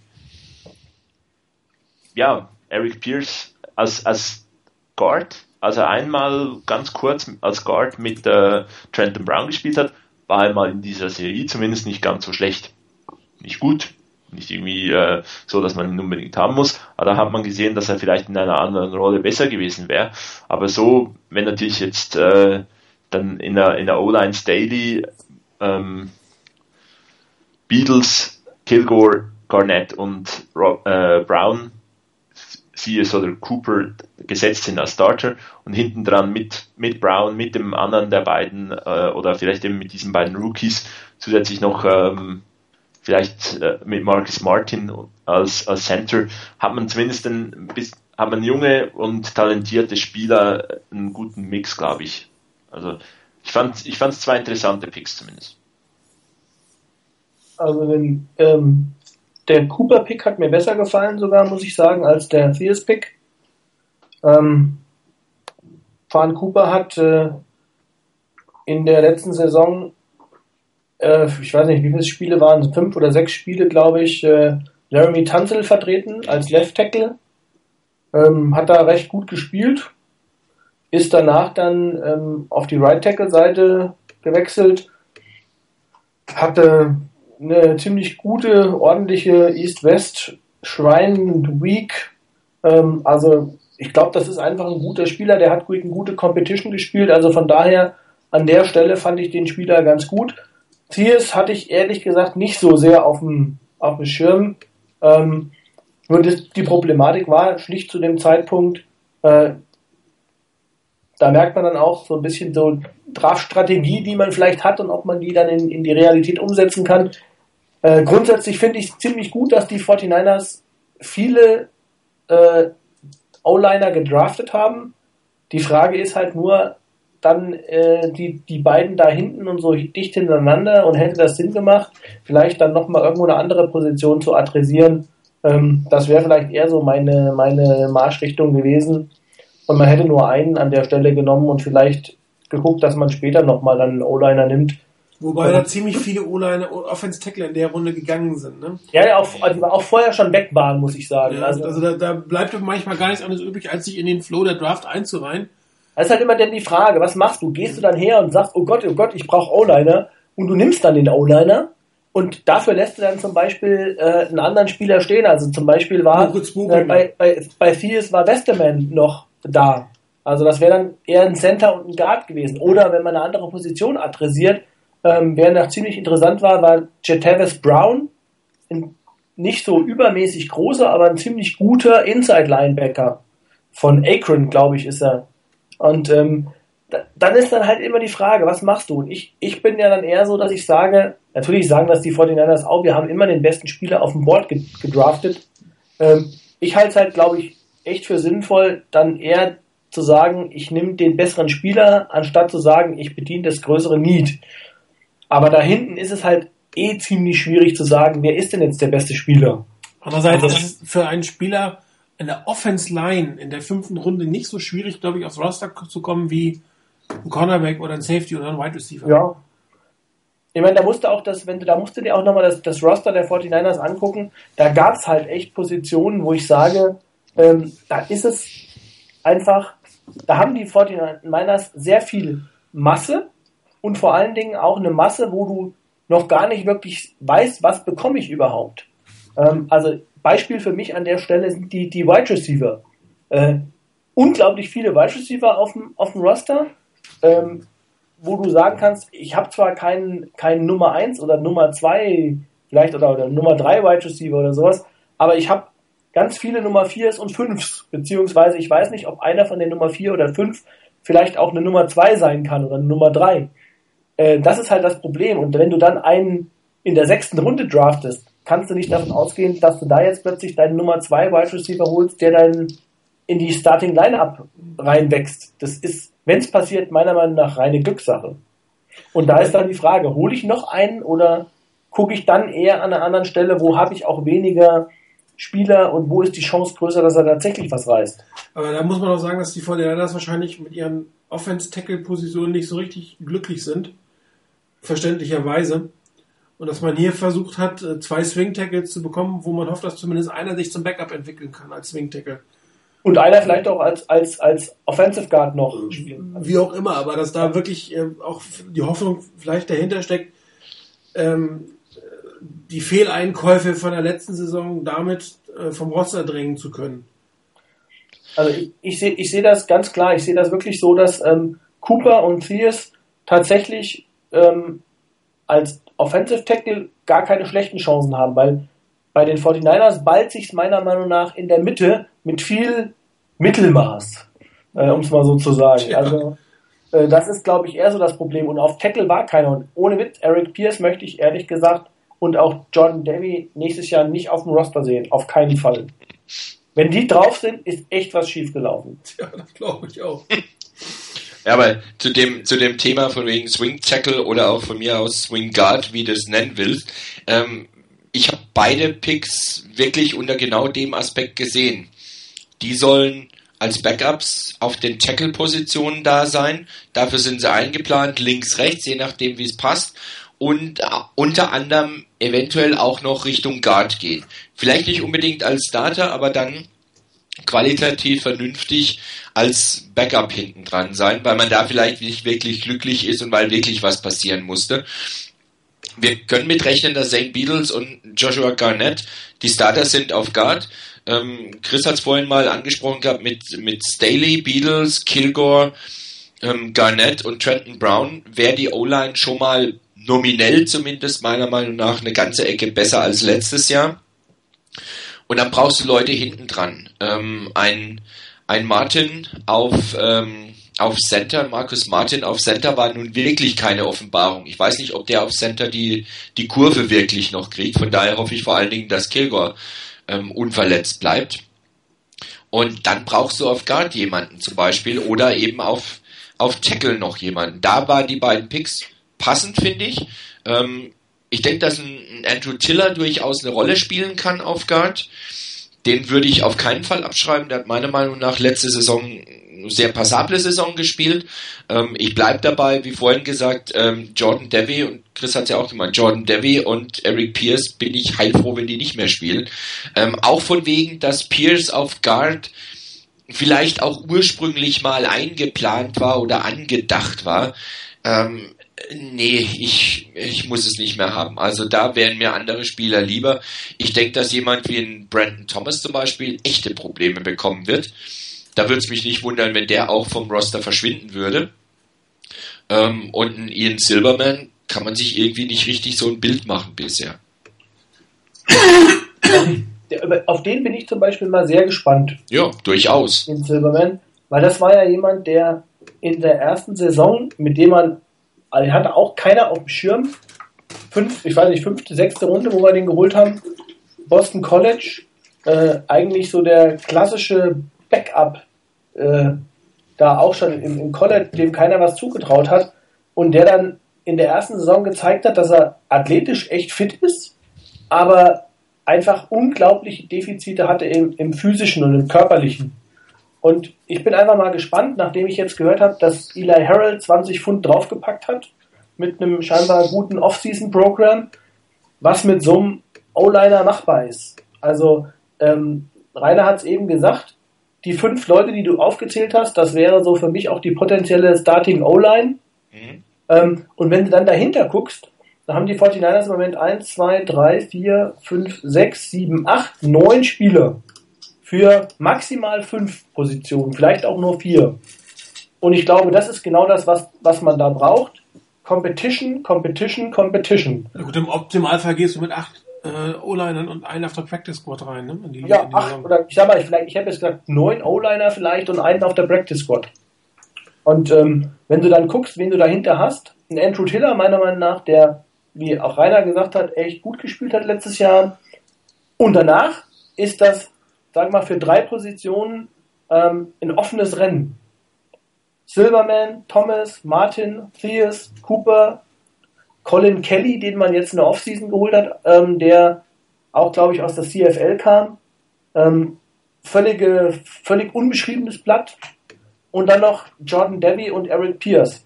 Und ich glaube einfach, wenn die beiden Rookies sich gut anstellen, dann wird es für einige, die dort, äh, ich sage jetzt mal, etablierte aus den letzten Jahren, echt schwierig. Und dann hoffentlich auch zu Recht schwierig. Ja, gehen wir noch einen Pick weiter. Der für mich einer der interessantesten Picks der ganzen Draft, Jeff Driscoll, Quarterback, dem 207. Pick. Ähm, alte Bill Walsh-Regel sollten immer einen Quarterback draften. Bei Trent Balky ist man sich da nie so wichtig, äh, nie so sicher, dass das tatsächlich kommt. Ähm, jetzt hat man da am Ende, fast am Ende der Draft, doch noch einen relativ interessanten Prospekt meiner Meinung nach hervorgerufen, der sicherlich nicht dieses Jahr die große Rolle spielen will. Da muss man klarer sagen, also wenn der sich jetzt in diese Offseason als Starting Quarterback der 49ers äh, hervortut, das wäre so ungefähr wie wenn Leicester City äh, äh, englischer Fußballmeister wird, findet also quasi nicht statt. Und oder, wenn, oder wenn Guardiola ein äh, Champions League Endspiel erreicht. Ja, genau. oder so ist das, genau. Also, ähm, aber an sich, äh, Jeff Driscoll, ähm, Chris und ich haben ja äh, NFL Talk Mock Draft gedraftet und haben dann auch in Runde 6 oder so, oder 5, wo haben wir den geholt? 6? Einen Quarterback gesucht und hatten, Brissett. hatten Bob äh, äh, Jacoby Brissett und Jeff Driscoll. Das war eigentlich unsere Scheidung, die wir in dem Moment hatten. Ähm, ich hatte mich in dem Moment für Jacoby Brissett entschieden, quasi im Schreiben des Postings. Man sieht hier auch, dass er von den Patriots in Runde 3 äh, gegangen ist, war sicherlich so in dem Zuge die richtige Entscheidung, aber wir hatten beide Jeff Driscoll eigentlich als damals schon interessanten Kandidaten identifiziert, weil er relativ viele Qualitäten hat, die den 49ers ähm, zumindest unter Chip Kelly Offense helfen könnten. Er hat einen sehr guten Arm, er hat ein gutes Auge, er ist mobil, er hat auch eine Menge Erfahrung. in Florida hat es nicht so ganz funktioniert, aber das ist ja immer mal, dass man vielleicht mit dem einen oder anderen System oder dem einen oder anderen Coach nicht zurechtkommt. Äh, hat Louisiana Tech dann aber doch, glaube ich, eine ganz gute Ausbildung genossen. Ist nicht Tim, ähm, Tim Ratty Quarterback-Coach in Louisiana oh. Tech sogar zurzeit? Ich meine, ja. Ähm, hm. ja, was das immer das bedeuten mag. Ähm, aber also aus meiner Sicht war das ähm, wirklich sehr, sehr guter Pick in dieser Situation. Man, äh, ich hätte befürchtet, wir nehmen gar keinen Quarterback mehr oder dass man irgendeinen Blödsinn macht wie ein Dak Prescott. Jeff Prescott kann ich extrem gut mit leben und ich hoffe, dass er sich als dritter Quarterback äh, hier auch durchsetzen wird in der Saison. Und ich glaube das auch ziemlich sicher, wenn ich mir angucke, was da noch so auf dem äh, Roster ist.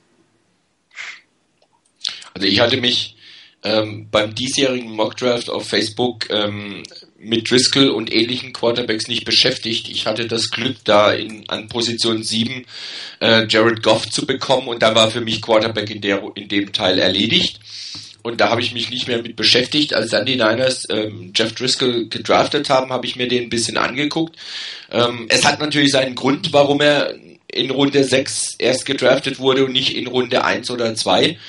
Aber auf der anderen Seite interessanter Spieler. Also da hätte ich mir schlimmere Quarterbacks vorstellen können, die die Niners hier holen, irgendwann im Lauf des, äh, des Drafts. Von daher interessanter Spieler. Ähm, er wird es, glaube ich, auch nicht wirklich so ganz einfach haben, aufs Roster zu kommen, finde ich.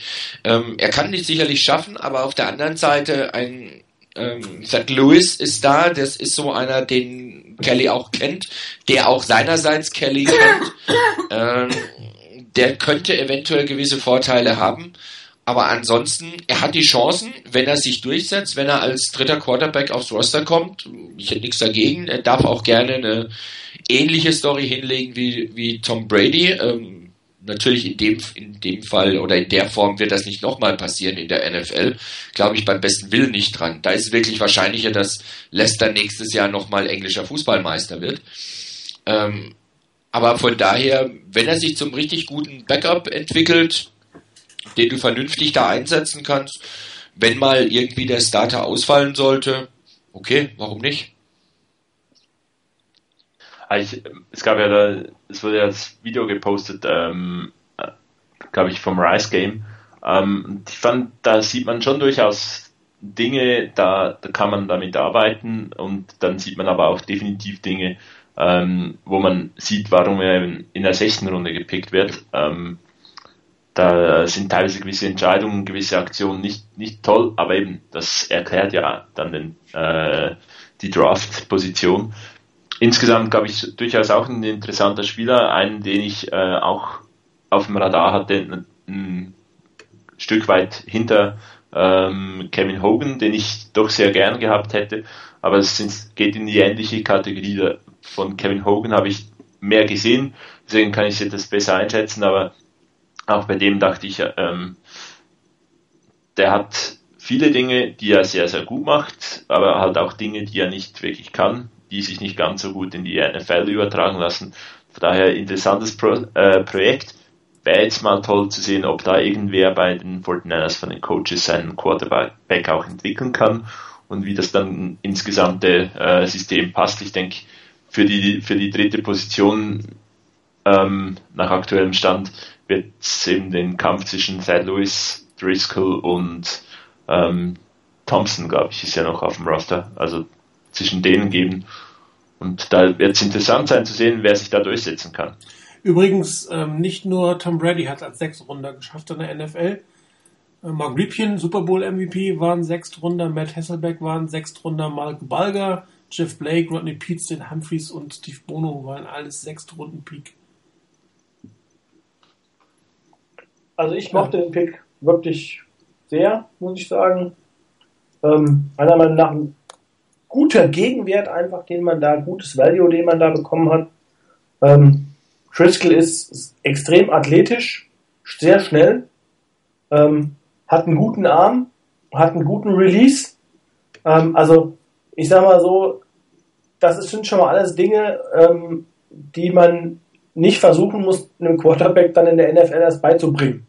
Also, äh, und manche Dinge lernst du auch nicht mehr. Also von daher, ähm, ich glaube nicht, dass man da, man kann natürlich eine, eine, Wurfbewegung noch ein bisschen verändern, aber nicht grundsätzlich. Also ich glaube, dass die Problematik, die eben zum Beispiel Kaepernick hat, dass er einfach einen, einen langen Release hat, äh, da, da musst du dich hier nicht so drum kümmern. Also gefällt mir hier zum Beispiel von, den, von der Veranlagung her einfach besser. Ähm, ja, er hat Schwierigkeiten in Florida gehabt. Er hat, äh, äh, wurde ihm auch nachgesagt, nicht so eine gute Deep Ball Accuracy. Also man muss halt nur realistisch sehen, in der sechsten Runde bekomme ich niemanden, der ohne irgendwelche äh, Flausen noch ist und der quasi fertig ist und den alle anderen 31 Teams leider übersehen haben. Äh, das wird halt einfach nicht passieren.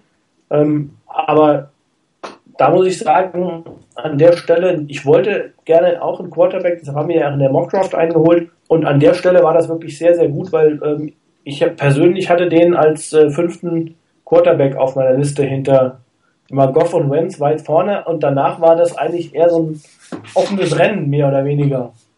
Connor Cook noch und Doug Prescott, der dann, wo der ein oder andere sagt, der gefällt mir gar nicht. Also ähm, von, daher, Driscoll war wirklich ein, ein guter Pick an der Stelle.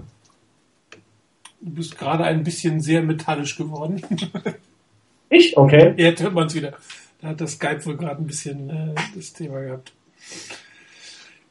Ja, Jeff Driscoll, interessanter Prospect. Also ich bin ziemlich sicher, dass er die Nummer 3 wird der 49ers. Äh, ich glaube nicht, dass man ihn auf die Practice Squad bekommen wird, ähm, wenn er jetzt nicht völlig versagt in der Offseason. Und daher äh, gehe ich davon aus, dass, dass er die Nummer 3 sein wird und man versucht, ihn mittelfristig zu entwickeln. Bin da wirklich gespannt. Ähm, übrigens ist äh, Tim Rattay bei ähm, Louisiana Tech nicht der Quarterbacks Coach, sondern der Wide Receiver Coach. Also er hat, kann ihn nicht ganz versaut haben. Nächster Pick in Runde 6, Aaron Burbridge, Wide Receiver von Mississippi State. Sehr Taylor. Was denn? Calvin Taylor war der nächste Pick. Oh, Entschuldigung, ich habe den, den armen äh, Sohn von Fred Taylor weggelassen. Calvin Taylor, sechs Runden Pick, Florida Running Back. Ähm, das war für mich jetzt ein etwas überraschender Pick, dass man, wenn man, dass man an dieser Stelle noch einen Running Back holt. Ich habe vielleicht damit gerechnet, dass man früher einen holt, um da noch mal ein bisschen Competition ins Backfield zu kriegen. Jetzt äh, Calvin Taylor hatte ich persönlich jetzt nicht unbedingt auf dem Schirm. Trotzdem, aufgrund dessen, äh, dass er sicherlich viel von seinem Vater gelernt hat, ein interessanter Pick. Ähm, mal gucken, was draus wird. Also mir fällt es schwer, noch hier ihn äh, vernünftig einzuschätzen. Das ist halt für mich so ein Pick an der Stelle, wo ich sage, sechste Runde, da musst du eigentlich, wenn du dir das Backfield jetzt der 49ers anschaust, äh, da musst du fragen, okay, schafft der es wirklich aufs Roster? Man hat Carlos Palt als ungeschrittenen Starter, dann kommen so Leute wie zum Beispiel, auf den ich ehrlich gesagt verzichten könnte, aber ich weiß nicht, ob es Balky tun wird, Mike Davis, der, den man geholt hat äh, in der letzten, das der vorletzte Draft, glaube ich, ähm, der meiner Meinung nach überhaupt gar keine wirklich guten Leistungen gezeigt mhm. hat. Und ähm, ich weiß halt einfach nicht, ob, ob Balki so einen Spieler aufgibt. Ähm, so, dann hast du noch einen Jared Hayne. Ja, aber wenn er nicht bereit wäre, ihn aufzugeben, dann darfst du halt so ein Draftback nicht machen. Ne? Ja, aber das ist dann genau der Punkt für mich, wo ich dann einfach frage, okay, äh, ich muss dann möglicherweise tatsächlich jemanden, oder er muss dann jemanden aufgeben, vielleicht, den er eigentlich gar nicht aufgeben will. Und das, weil ich jetzt einen Draftpick geholt habe, von dem ich auch nicht weiß, was ich von ihm jetzt erwarten kann. Ähm, und dann haben wir ja noch Drawn und Joan Harris, die ja beide eigentlich nicht schlecht gespielt haben letztes Jahr. Als so als als äh, Change of Pacebacks. Ja, die Frage ist, wie sie sich jetzt in dem in dem ersten Camp unter ähm, Kelly gemacht haben. Ja gut, das, das, klar, das können wir natürlich nicht beurteilen. Vielleicht beurteilen. war man mit den Leistungen hinter, hinter äh, Carlos Hyde so unzufrieden, dass man sagt, ich brauche hier noch eine gewisse Competition, ich brauche hier noch eine gewisse Qualität. Aber dann hätte ich jemand anderen holen müssen. Dann hätte ich ihn Kenneth Dixon holen müssen. Oder Devontae Booker. Also, äh, oder die 49ers haben eine so andere Einschätzung von Calvin Taylor als alle anderen, äh, die da jetzt im Prinzip sich in dem Scouting-Bereich tummeln, weil äh, also Taylor war nicht mal ansatzweise irgendwo in einem Bereich, wo man sagen könnte, ich gehe jetzt davon aus, das ist mein zweiter Running Back. Also da hätte Oh, Moment, stopp, stopp, Einspruch. ja, Einspruch. Bei CS, CBS Sports im, im, ähm, im Scouting Report, letzter Satz, Kevin, Calvin Taylor is quick, reliable and tough, projecting as a number two runner in a, in a NFL backfield. Die sehen den tatsächlich als Nummer zwei Running Back. okay. Also es gibt durchaus so Stimmen, die so ein bisschen in die Richtung gehen. Ähm, ich habe durchaus auch schon diese Woche irgendwo was gelesen. Ich habe es nicht mehr gefunden leider. Aber da auch was gelesen ähm, nach dem Motto, dass ähm, ich weiß, wie gesagt, ich weiß nicht mehr, wer das geschrieben hat.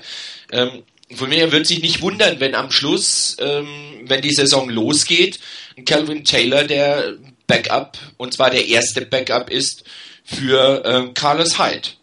Also ich würde es im Moment auch noch ein bisschen bezweifeln, ob das wirklich so sich ausgeht. Aber ich würde nicht von vornherein abschreiben nach dem Motto, ähm, ja, der wird eh nicht packen als Nummer zwei. Ähm, er ist sicherlich keiner, der als Every Downback ge- durchgehen wird. Das wird nicht hinhauen. Ähm, brauchst du aber auch nicht zwingend. Du hast mit Carlos Hyde einen Spieler vorne dran, einen John Drawn, einen Joan Harris, wäre noch da, Jared Tain, da muss man ein bisschen gucken, wie der sich jetzt gemacht hat mit einer Offseason, mit einer vollen Offseason nach seiner ersten Saison in der NFL, wie das sich ausgeht. Aber warum soll das nicht schaffen? Besser als Mike Davis dürfte er sein. Wenn er nicht besser ist, dann, ähm, ja gut, dann war es ein wirklich von vornherein verschwendeter Draftpick. Er ist für mich noch ein bisschen eine Unbekannte, weil ich von ihm nicht wirklich viel gesehen habe. Ich glaube, irgendwo einmal ein kurzes Video von zwei, drei Minuten mit ein paar Szenen von ihm. Ansonsten nichts. Und von den Scouting Reports her, wie gesagt, der bei CBS Sports war eigentlich der positivste dabei, aber es gibt zumindest ein paar Stimmen, die sagen, er könnte es als Nummer zwei in einem NFL-Backfield schaffen. Also wie gesagt, ich, ich habe die, die, die überwiegenden Scouting-Reporter haben ihn eher so als Pick in der sechsten Runde gesehen, wo er auch hin auch ist. gehört. Also ich weiß Passt nicht. ja.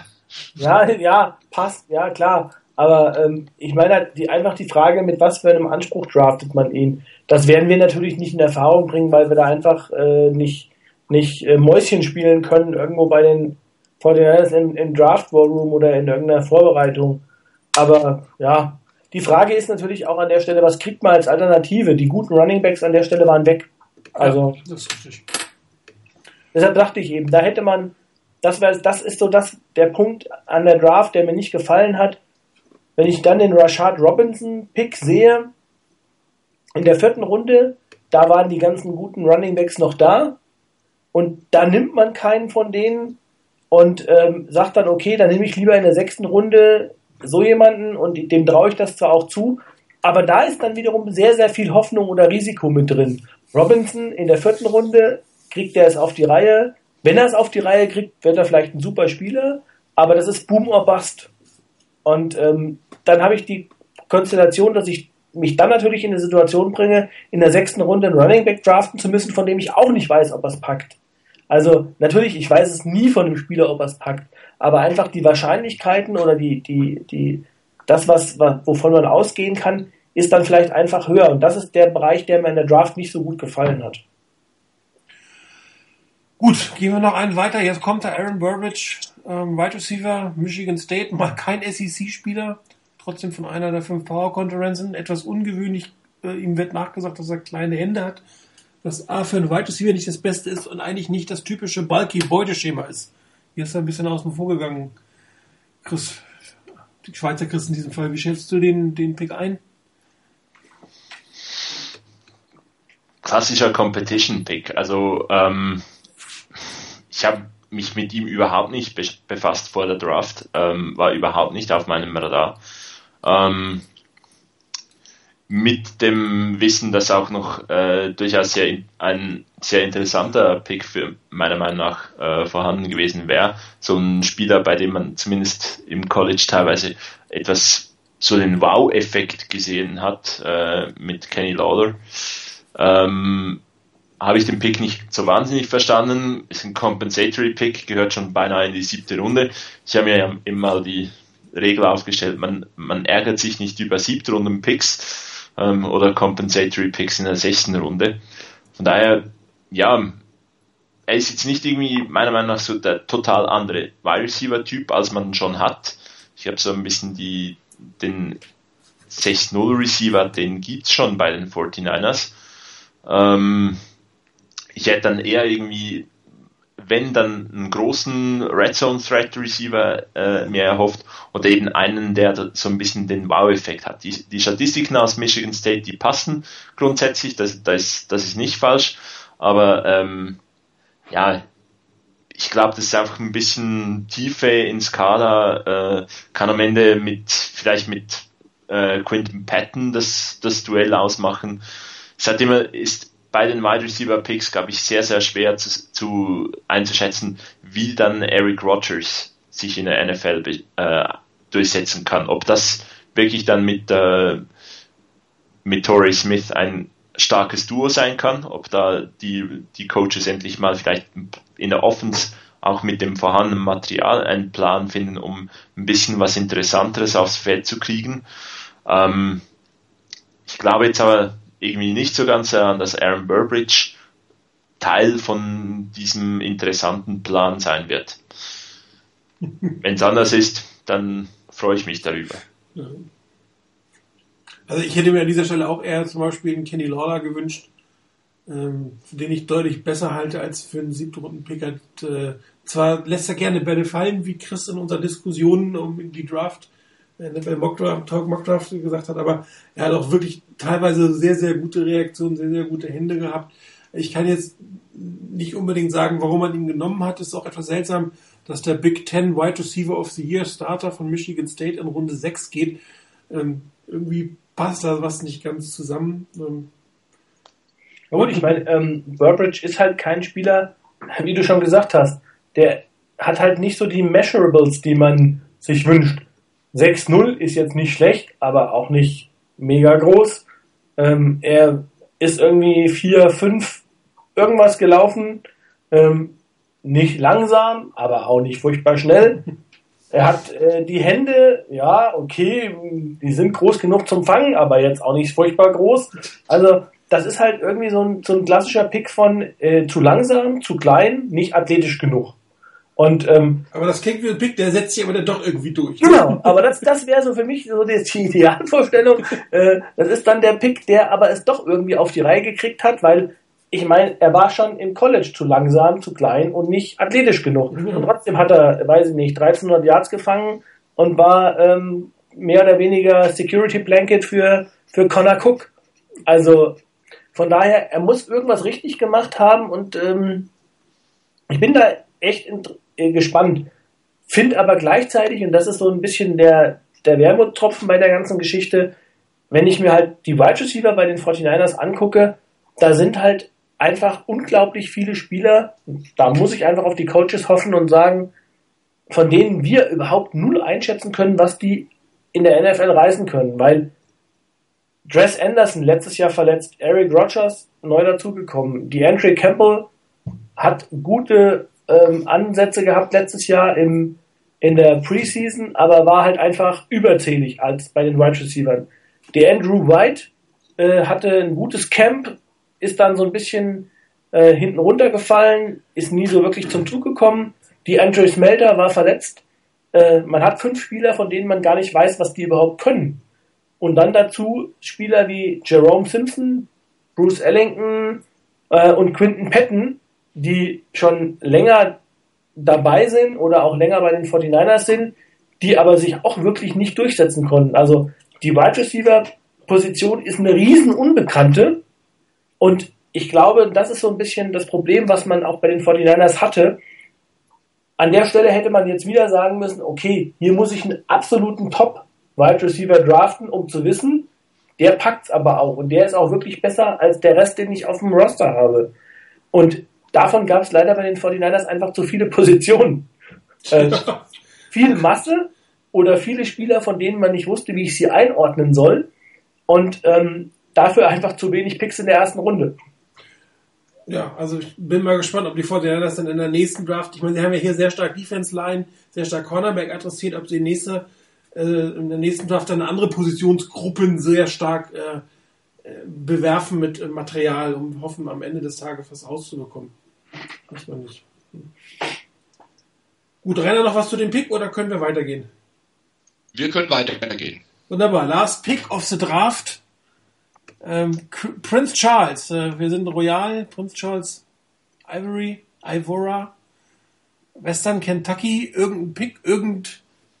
Äh, Brike hätte gesagt, sie sind, ich glaube, bei, bei, äh, bei irgendeinem ähm, Off-Season-Game, ich glaube, bei, beim East West Shrine Game oder so, auf ihn aufmerksam geworden, haben ihn weiter verfolgt, fanden ihn ganz interessant, aber das ist in der siebten Runde, das ist ein interessanter äh, Spieler, von dem man hofft, dass man ihn vielleicht weiterentwickeln kann mit ein paar interessanten Ansätzen, aber das ist jetzt natürlich kein Spieler, von dem ich ausgehen kann, dass er meine Cornerback-Position in dem Moment besetzt. Er hat natürlich eine extrem hohe Geschwindigkeit, ähm, scheint ja auch anders äh, den, den 49ers ähm, aufgefallen zu sein.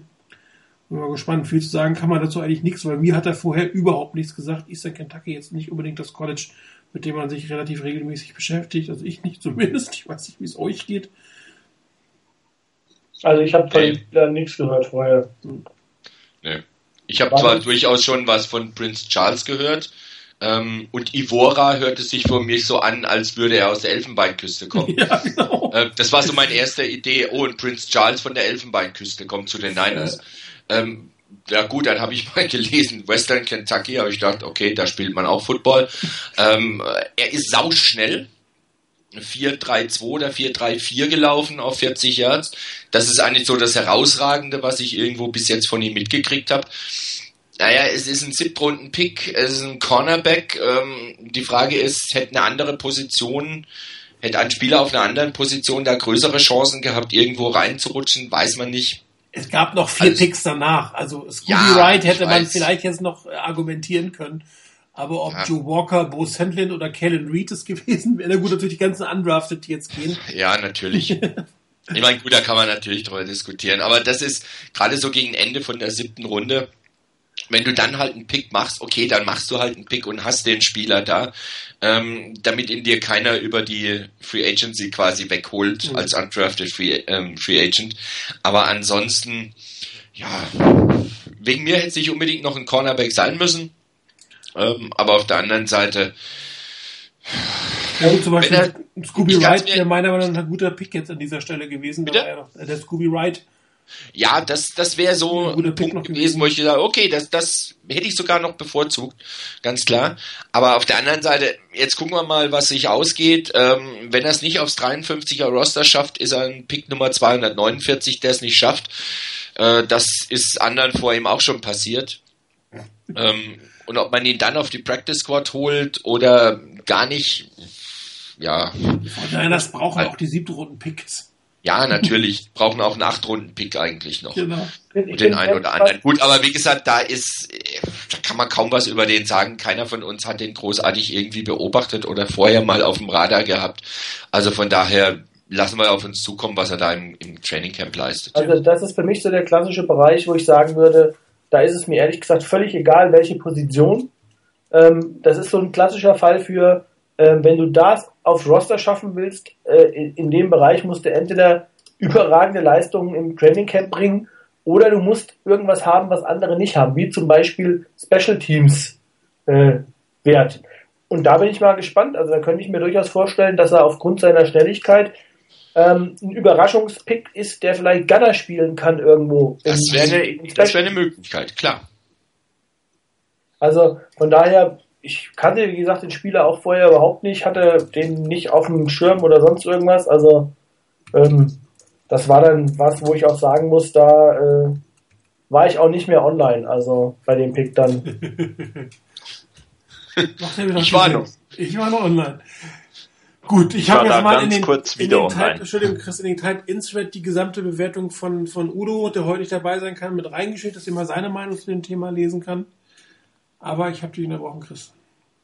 Ja, also ich war bei dem Pick auch wieder äh, online und ähm, als ich dann eben nachgeschaut habe, ist ja eben das Ku etwas Kuriose, ich dachte, ach, 5-9 kann er irgendwie unglaublich gut returnen, dass er, dass der was wäre. Ich habe gedacht, ah, für mich war auch so die Überlegung, weshalb nimmt man jetzt einen dritten Cornerback? Ähm, Hätte es da nicht eine andere Position gegeben, gebe aber äh, Chris absolut recht. Es muss einfach ein, ein Spieler sein, der etwas Spezielles bietet. Ähm, wahrscheinlich ist mir auch schon mal bei äh, Moritz Böhringer ähm, in den Sinn gekommen, da braucht es wahrscheinlich, um aufs Roster zu kommen, so einen Terrell Davis-Moment, wo man einfach irgendwie erstes Preseason-Game, Punt oder Kickoff war es, glaube ich, bei ihm und ein Riesen-Hit landet und damit einfach mal äh, ja, das Ganze dann äh, und sich so einen Russell-Spot holt, eben mit irgendwas muss speziell sein. Und aber jetzt Scooby Wright hätte ich auch ganz gerne gesehen, weil ich mich mit dem mehr befasst habe und von Prince Charles schon was gehört habe, weil eben von Prince Charles Ivora noch nie. Ähm, eben. Ich habe mir ja mal gesagt, man regt sich nie über, nicht über Siebtrunden-Picks auf. Nee, das kann nur ein Potenzialpick sein. Dann kann man sagen, ich traue dem gutes Potenzial oder weniger Potenzial. Und äh, interessanter Pick, aber mal gucken, ob wir nochmal was von den hören, außer die Nachricht, dass er gecuttet worden ist. Jo, dann die schöne Frage, die man natürlich nicht beantworten kann. Grade the Draft. Der Udo hat gesehen, habt ihr gesehen, hat ein B- vergeben. So. Also ich, ich mach ich mach's mal so. Ähm, ich gebe eine 3. Und ich bin aber noch nicht ganz sicher, ob das eine deutsche oder eine Schweizer 3 ist. Was ist der Unterschied? Ja, bei in der Schweiz wäre es ungenügend, in Deutschland glaube ich gerade noch genügend. Nee, befriedigend. Nee, da, mit Ja. drei bist du gut dabei. Mit, mit, mit einem Dreierzeugnis kann es hier richtig was werden in diesem unserem Land. Bei, bei uns nicht. Also bei uns ist es einfach umgekehrt. Also wir be- ein- 6 zu, 6 zu oberst, 1 zu, zu unterst, also von daher die drei nicht ganz so gut und bei euch etwas besser. So mit einem Dreier-Jura-Abschluss ist man der König hier, Chris, oder? Ja, König nicht, aber ähm, Der. Eindeutige unter den Blinden da zumindest. brauch, da, ja, da, du brauchst, ich sag mal so, das hört sich ja immer so ein bisschen an. Ähm, die Deutschen haben ja so eine komische Note, die heißt voll befriedigend. äh, das ist so eine äh, 3 plus, irgend sowas, keine Ahnung. Also die haben eigentlich genau wie im Notensystem auch, in dem 15-Punkte-System, die entsprechenden Noten sehr gut, gut, befriedigend. Und dazwischen ist noch dieses komische voll befriedigend. Und ähm, ja, wenn man das hat, dann ist man so im sogenannten Prädikatsbereich und dann äh, ist das schon nicht so ganz schlecht, ja. Stimmt. Gut, also, ähm, kriegen die 49ers von dir ein Prädikat? Ähm, Prädikat, ja, ist die Frage, was für ein Prädikat? Besonders wertvoll? Keine Ahnung, nein. Also ich würde die Draft äh, insgesamt auch mit so einem B, B minus, das ist so die Richtung, in die es bei mir gehen würde. Weil ich einfach sage, es gibt wirklich gute, Dra die, gute Picks am Anfang, zwischendrin der Ronald Blair Pick, aber dann auch die Picks, die ich nicht so wirklich, also diese, sage Head Scratcher für mich, das waren der Robinson Pick in der vierten Runde, der Taylor Pick, der mir nicht so gut gefallen hat, ähm, und dann so Picks, die so ein bisschen in der Mitte mitschwimmen, wie die beiden, die, die Tackle Picks, der eine ein bisschen mehr, der andere ein bisschen weniger. Ähm, also von daher eine, eine 2 minus, wenn man so will, würde ich vergeben, ja. Ja, gar nicht so schlecht. Nö, also nicht schlecht. Ähm, ich meine, das ist ja auch echt erstmal nur eine Momentaufnahme von dem, was man so hat, was man vom Papier kennt. Interessant ist ja eigentlich die Geschichte eh erst in drei Jahren zu beurteilen, ob wir hier völligen Blödsinn erzählt haben und vielleicht ist Robinson dann der Megastar und äh, Buckner ist nicht mehr in der Liga oder sowas. Also hat's alles schon gegeben. Wir müssten uns mal die Sendung von vor drei Jahren anhören. Ja, also ich finde Willst du das wirklich? Ich überlege, ob ich das vielleicht mal mache.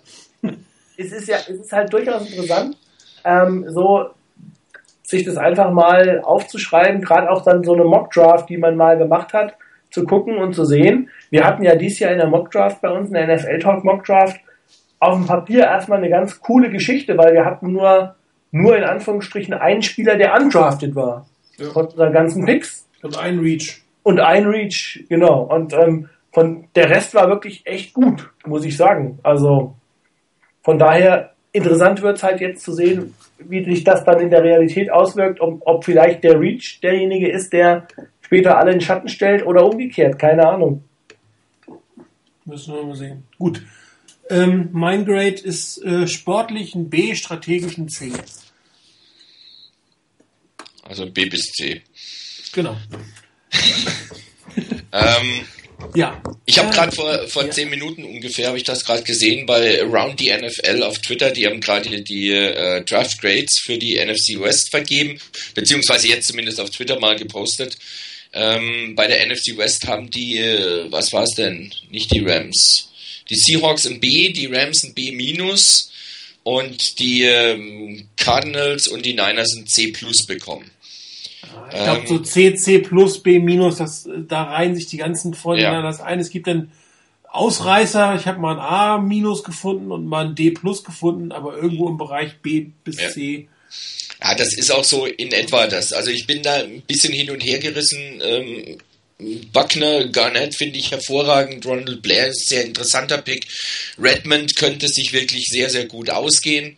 Ähm, der ein oder andere Pick, äh, die beiden, die beiden Offensive Tackles, wenn die wirklich als Backups gut einschlagen und dann den ein oder anderen überflüssig machen, sind das auch richtig gute Picks. Und von den späteren Picks dann ähm, Burbridge zum Beispiel oder Ivora muss man abwarten, ob die dann einen Beitrag leisten. Jeff Driscoll ist ein interessanter Spieler, wenn der sich gut entwickelt, hervorragend. Äh, wenn du mit dem wirklich komplett baden gehst, nach dem Motto, den kannst du doch nicht wirklich NFL-tauglich machen und richtig verwenden, dann ist auch kein tolles Ding. Also von daher, ich bin auch noch ein bisschen sehr unentschlossen. Ich schwank wirklich zwischen diesem B- und dem C+. Das ist aber so von der Tagesform abhängig. Ähm, je nachdem, wie die Laune ist. Manchmal gebe ich ein B-, manchmal ein C+, aber das ist auch so in etwa der Bereich. Schlechter würde ich es nicht sehen. Ja. Also ein D zum Beispiel kann ich im Moment echt nicht sehen. Also ich weiß nicht, wie man auf ein D kommt.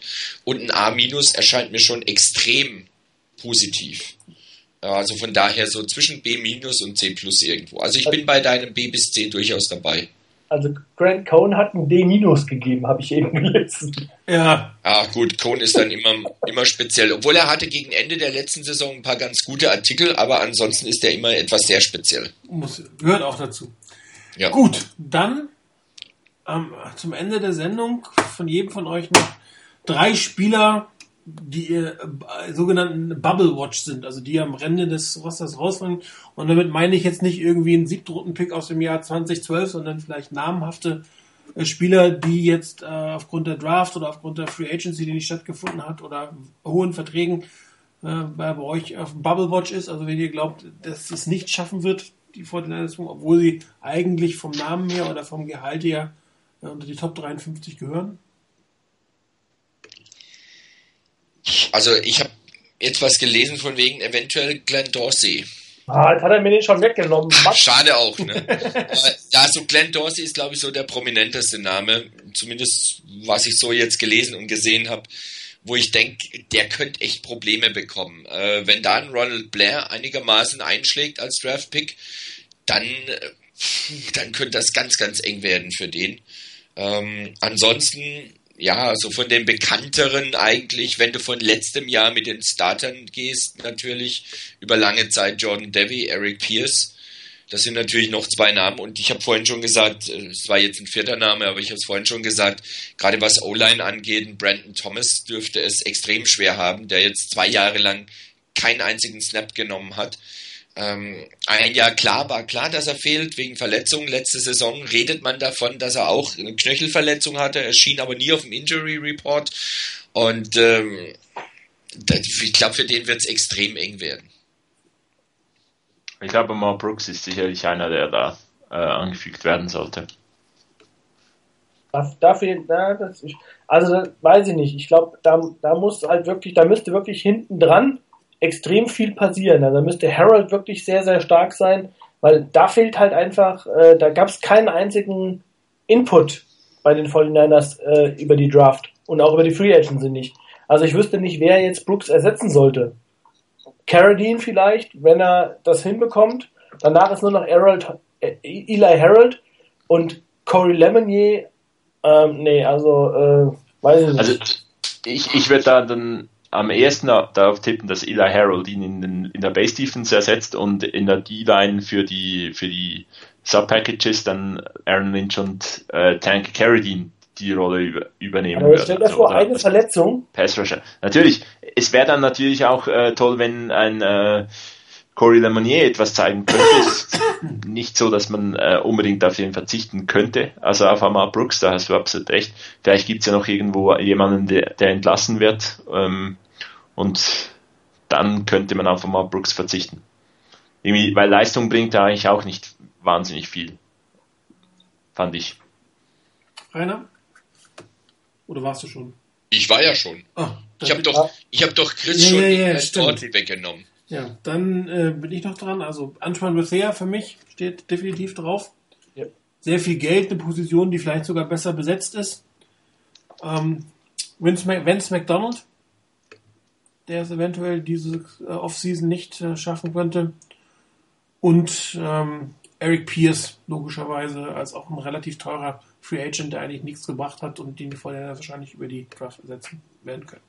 Ich habe noch eine Bold Prediction. Yes, please. Die heißt, ähm, Devin Kajust ist auf dem Roster und Vance McDonald nicht. Ah, Ja, also das wollte ich eigentlich noch sagen. Ich finde, wir haben noch so zwei, drei echt interessante Undrafteds geholt. Da ist einer davon Devin Kachust, den finde ich total gut. Den hatte ich auch äh, schon gesagt, der könnte so, ein, so eine Mischung aus Wide Receiver, Tight End äh, spielen. Ähm, wen ich ganz interessant finde, ähm, da haben wir dann doch noch einen Kerl Wide Receiver geholt mit Bryce Track, soweit ich das gesehen habe. ja.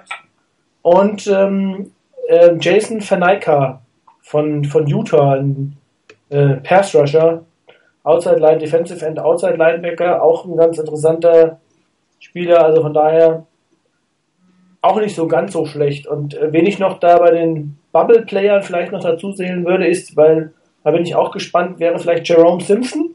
Also entweder muss der wirklich extrem viel zeigen im, im Camp, oder ich könnte mir gut vorstellen, dass der dann einfach, weil er schon 30 auch ist und äh, er dann sagt, okay, dann gebe ich vielleicht eher einem Spieler, der noch Perspektive hat und der noch ein bisschen Zukunft hat und Entwicklungsfähigkeit hat, dann nehme ich den lieber mit drauf, wenn das jetzt nur meine Nummer, weiß ich nicht, drei oder vier oder fünf ist. Also entweder muss der wirklich so viel zeigen, dass er Nummer zwei ist, dass er seinen Platz rechtfertigt, oder aber ähm, er fliegt runter. Was ja ganz interessant ist, die 49ers haben noch Alex Balducci von Oregon Ja, verpflichtet als Undrafted Free Agent, damit das gesamte Starting Defense Line von Oregon vom äh, vorletzten Jahr jetzt bei den 49ers im Camp. Gut, dann hatten wir noch eine Frage aus dem Publikum. Matt Lawson ist entlassen worden von den Bears. Ähm, Optionen für die 49ers, 30-jähriger Guard. Ich hoffe nicht. Also ich hoffe, dass wirklich St. Beatles und äh, Garnett ähm, die Starter sind. Hinten dran Silverman, ähm, vielleicht von den beiden Rookie Tackles, wer auch noch als Swing Guard spielen kann. Und dann hätte, bräuchte man ihn nicht. Also ich glaube nicht, dass, dass man einen 30-jährigen Guard da noch dazu holen sollte. Würde mich auch ehrlich gesagt im Moment überraschen. Also nach dem Draft, vor dem Draft hätte ich gesagt, das wäre durchaus eine Option. Nach dem Draft sehe ich das eher nicht mehr so, dass, dass die Niners sich wirklich ernsthaft um ihn bemühen werden. Also bis ins Camp denke ich nicht, dass da irgendwie groß auf der auf den Guard-Positionen was gehen müsste. Also ich auch nicht, weil ich bin halt der Meinung, dass die 49ers äh, ein Team aufbauen müssen und einfach äh, da es wenig Sinn macht, einen Spieler zu holen, der heute 30 ist, wenn ich vielleicht sage, meine Perspektive ist, ich glaube das einfach, natürlich sagt das niemand. Ich bin, meine Perspektive ist nicht die nächste Saison, sondern vielleicht in die übernächste Saison oder vielleicht auch erst das Jahr danach. Ähm, und da muss man ja eher gucken, da sind alle Spieler, die heute um 30 sind, einfach äh, zu alt. Das ist wohl wahr. Gut, bevor natürlich dann irgendwie äh, der Quarterback hinter einem Schweizer Käse spielen muss, äh, eine O-Line, die viele mehr Löcher hat, kann man auch einen 30-jährigen Guard dann verpflichten. Aber da hoffen wir natürlich auf Besseres. Ansonsten noch zwei News. Colin Kaepernick hat heute mit leichtem Wurftraining angefangen, war der Bericht aus dem Camp. Ähm, medizinische Clearance hieß, hieß mal Mitte Juli, wird wahrscheinlich äh, Mitte Mai, wird wahrscheinlich erst Ende Mai kommen, hier voll Training einzusteigen. Ansonsten gibt es gerade positives Berichte äh, über äh, Blaine Gabbard von den Teamkameraden, die ihn sehr loben. Mal gucken, ob wir es schaffen, was dazu zu übersetzen. Ähm, das war unsere Vorsommersendung. Wir werden jetzt ungefähr drei Monate Pause machen. Wir werden zu Beginn oder Mitte der Preseason, je nachdem, wie es Sinn macht, äh, wieder melden mit einer neuen Sendung. Wir hatten immer überlegt, ob wir eine Vorcamp-Sendung machen, aber eigentlich gibt es da nicht genug, was passiert, um da nochmal Sendung draus zu machen. Prinzip werden jetzt die Draft-Picks äh, gesigned. Äh, man wird das eine oder andere Off-Season-Roster-Movement haben, aber nicht im großen Stil. Daher wird es sich wahrscheinlich erst lohnen, nach dem ersten oder zweiten Preseason-Game eine neue Sendung zu machen. Also, das wird dann Mitte August sein. Wir bedanken euch fürs Zuhören, euch drei fürs Mitmachen. Ähm, wir haben jetzt wieder donnerstags frei, ihr habt donnerstags frei, wir haben morgen alle frei, bisschen feiern am Vatertag für jeden, der dabei sein möchte. Und ähm, wir hoffen, dass ihr dann, wenn wir Mitte August uns zurückmelden, wieder zahlreich dabei wart und uns weiter die Treue haltet. Das war's für heute Abend. Schönes langes Wochenende. Bis dann. Ciao.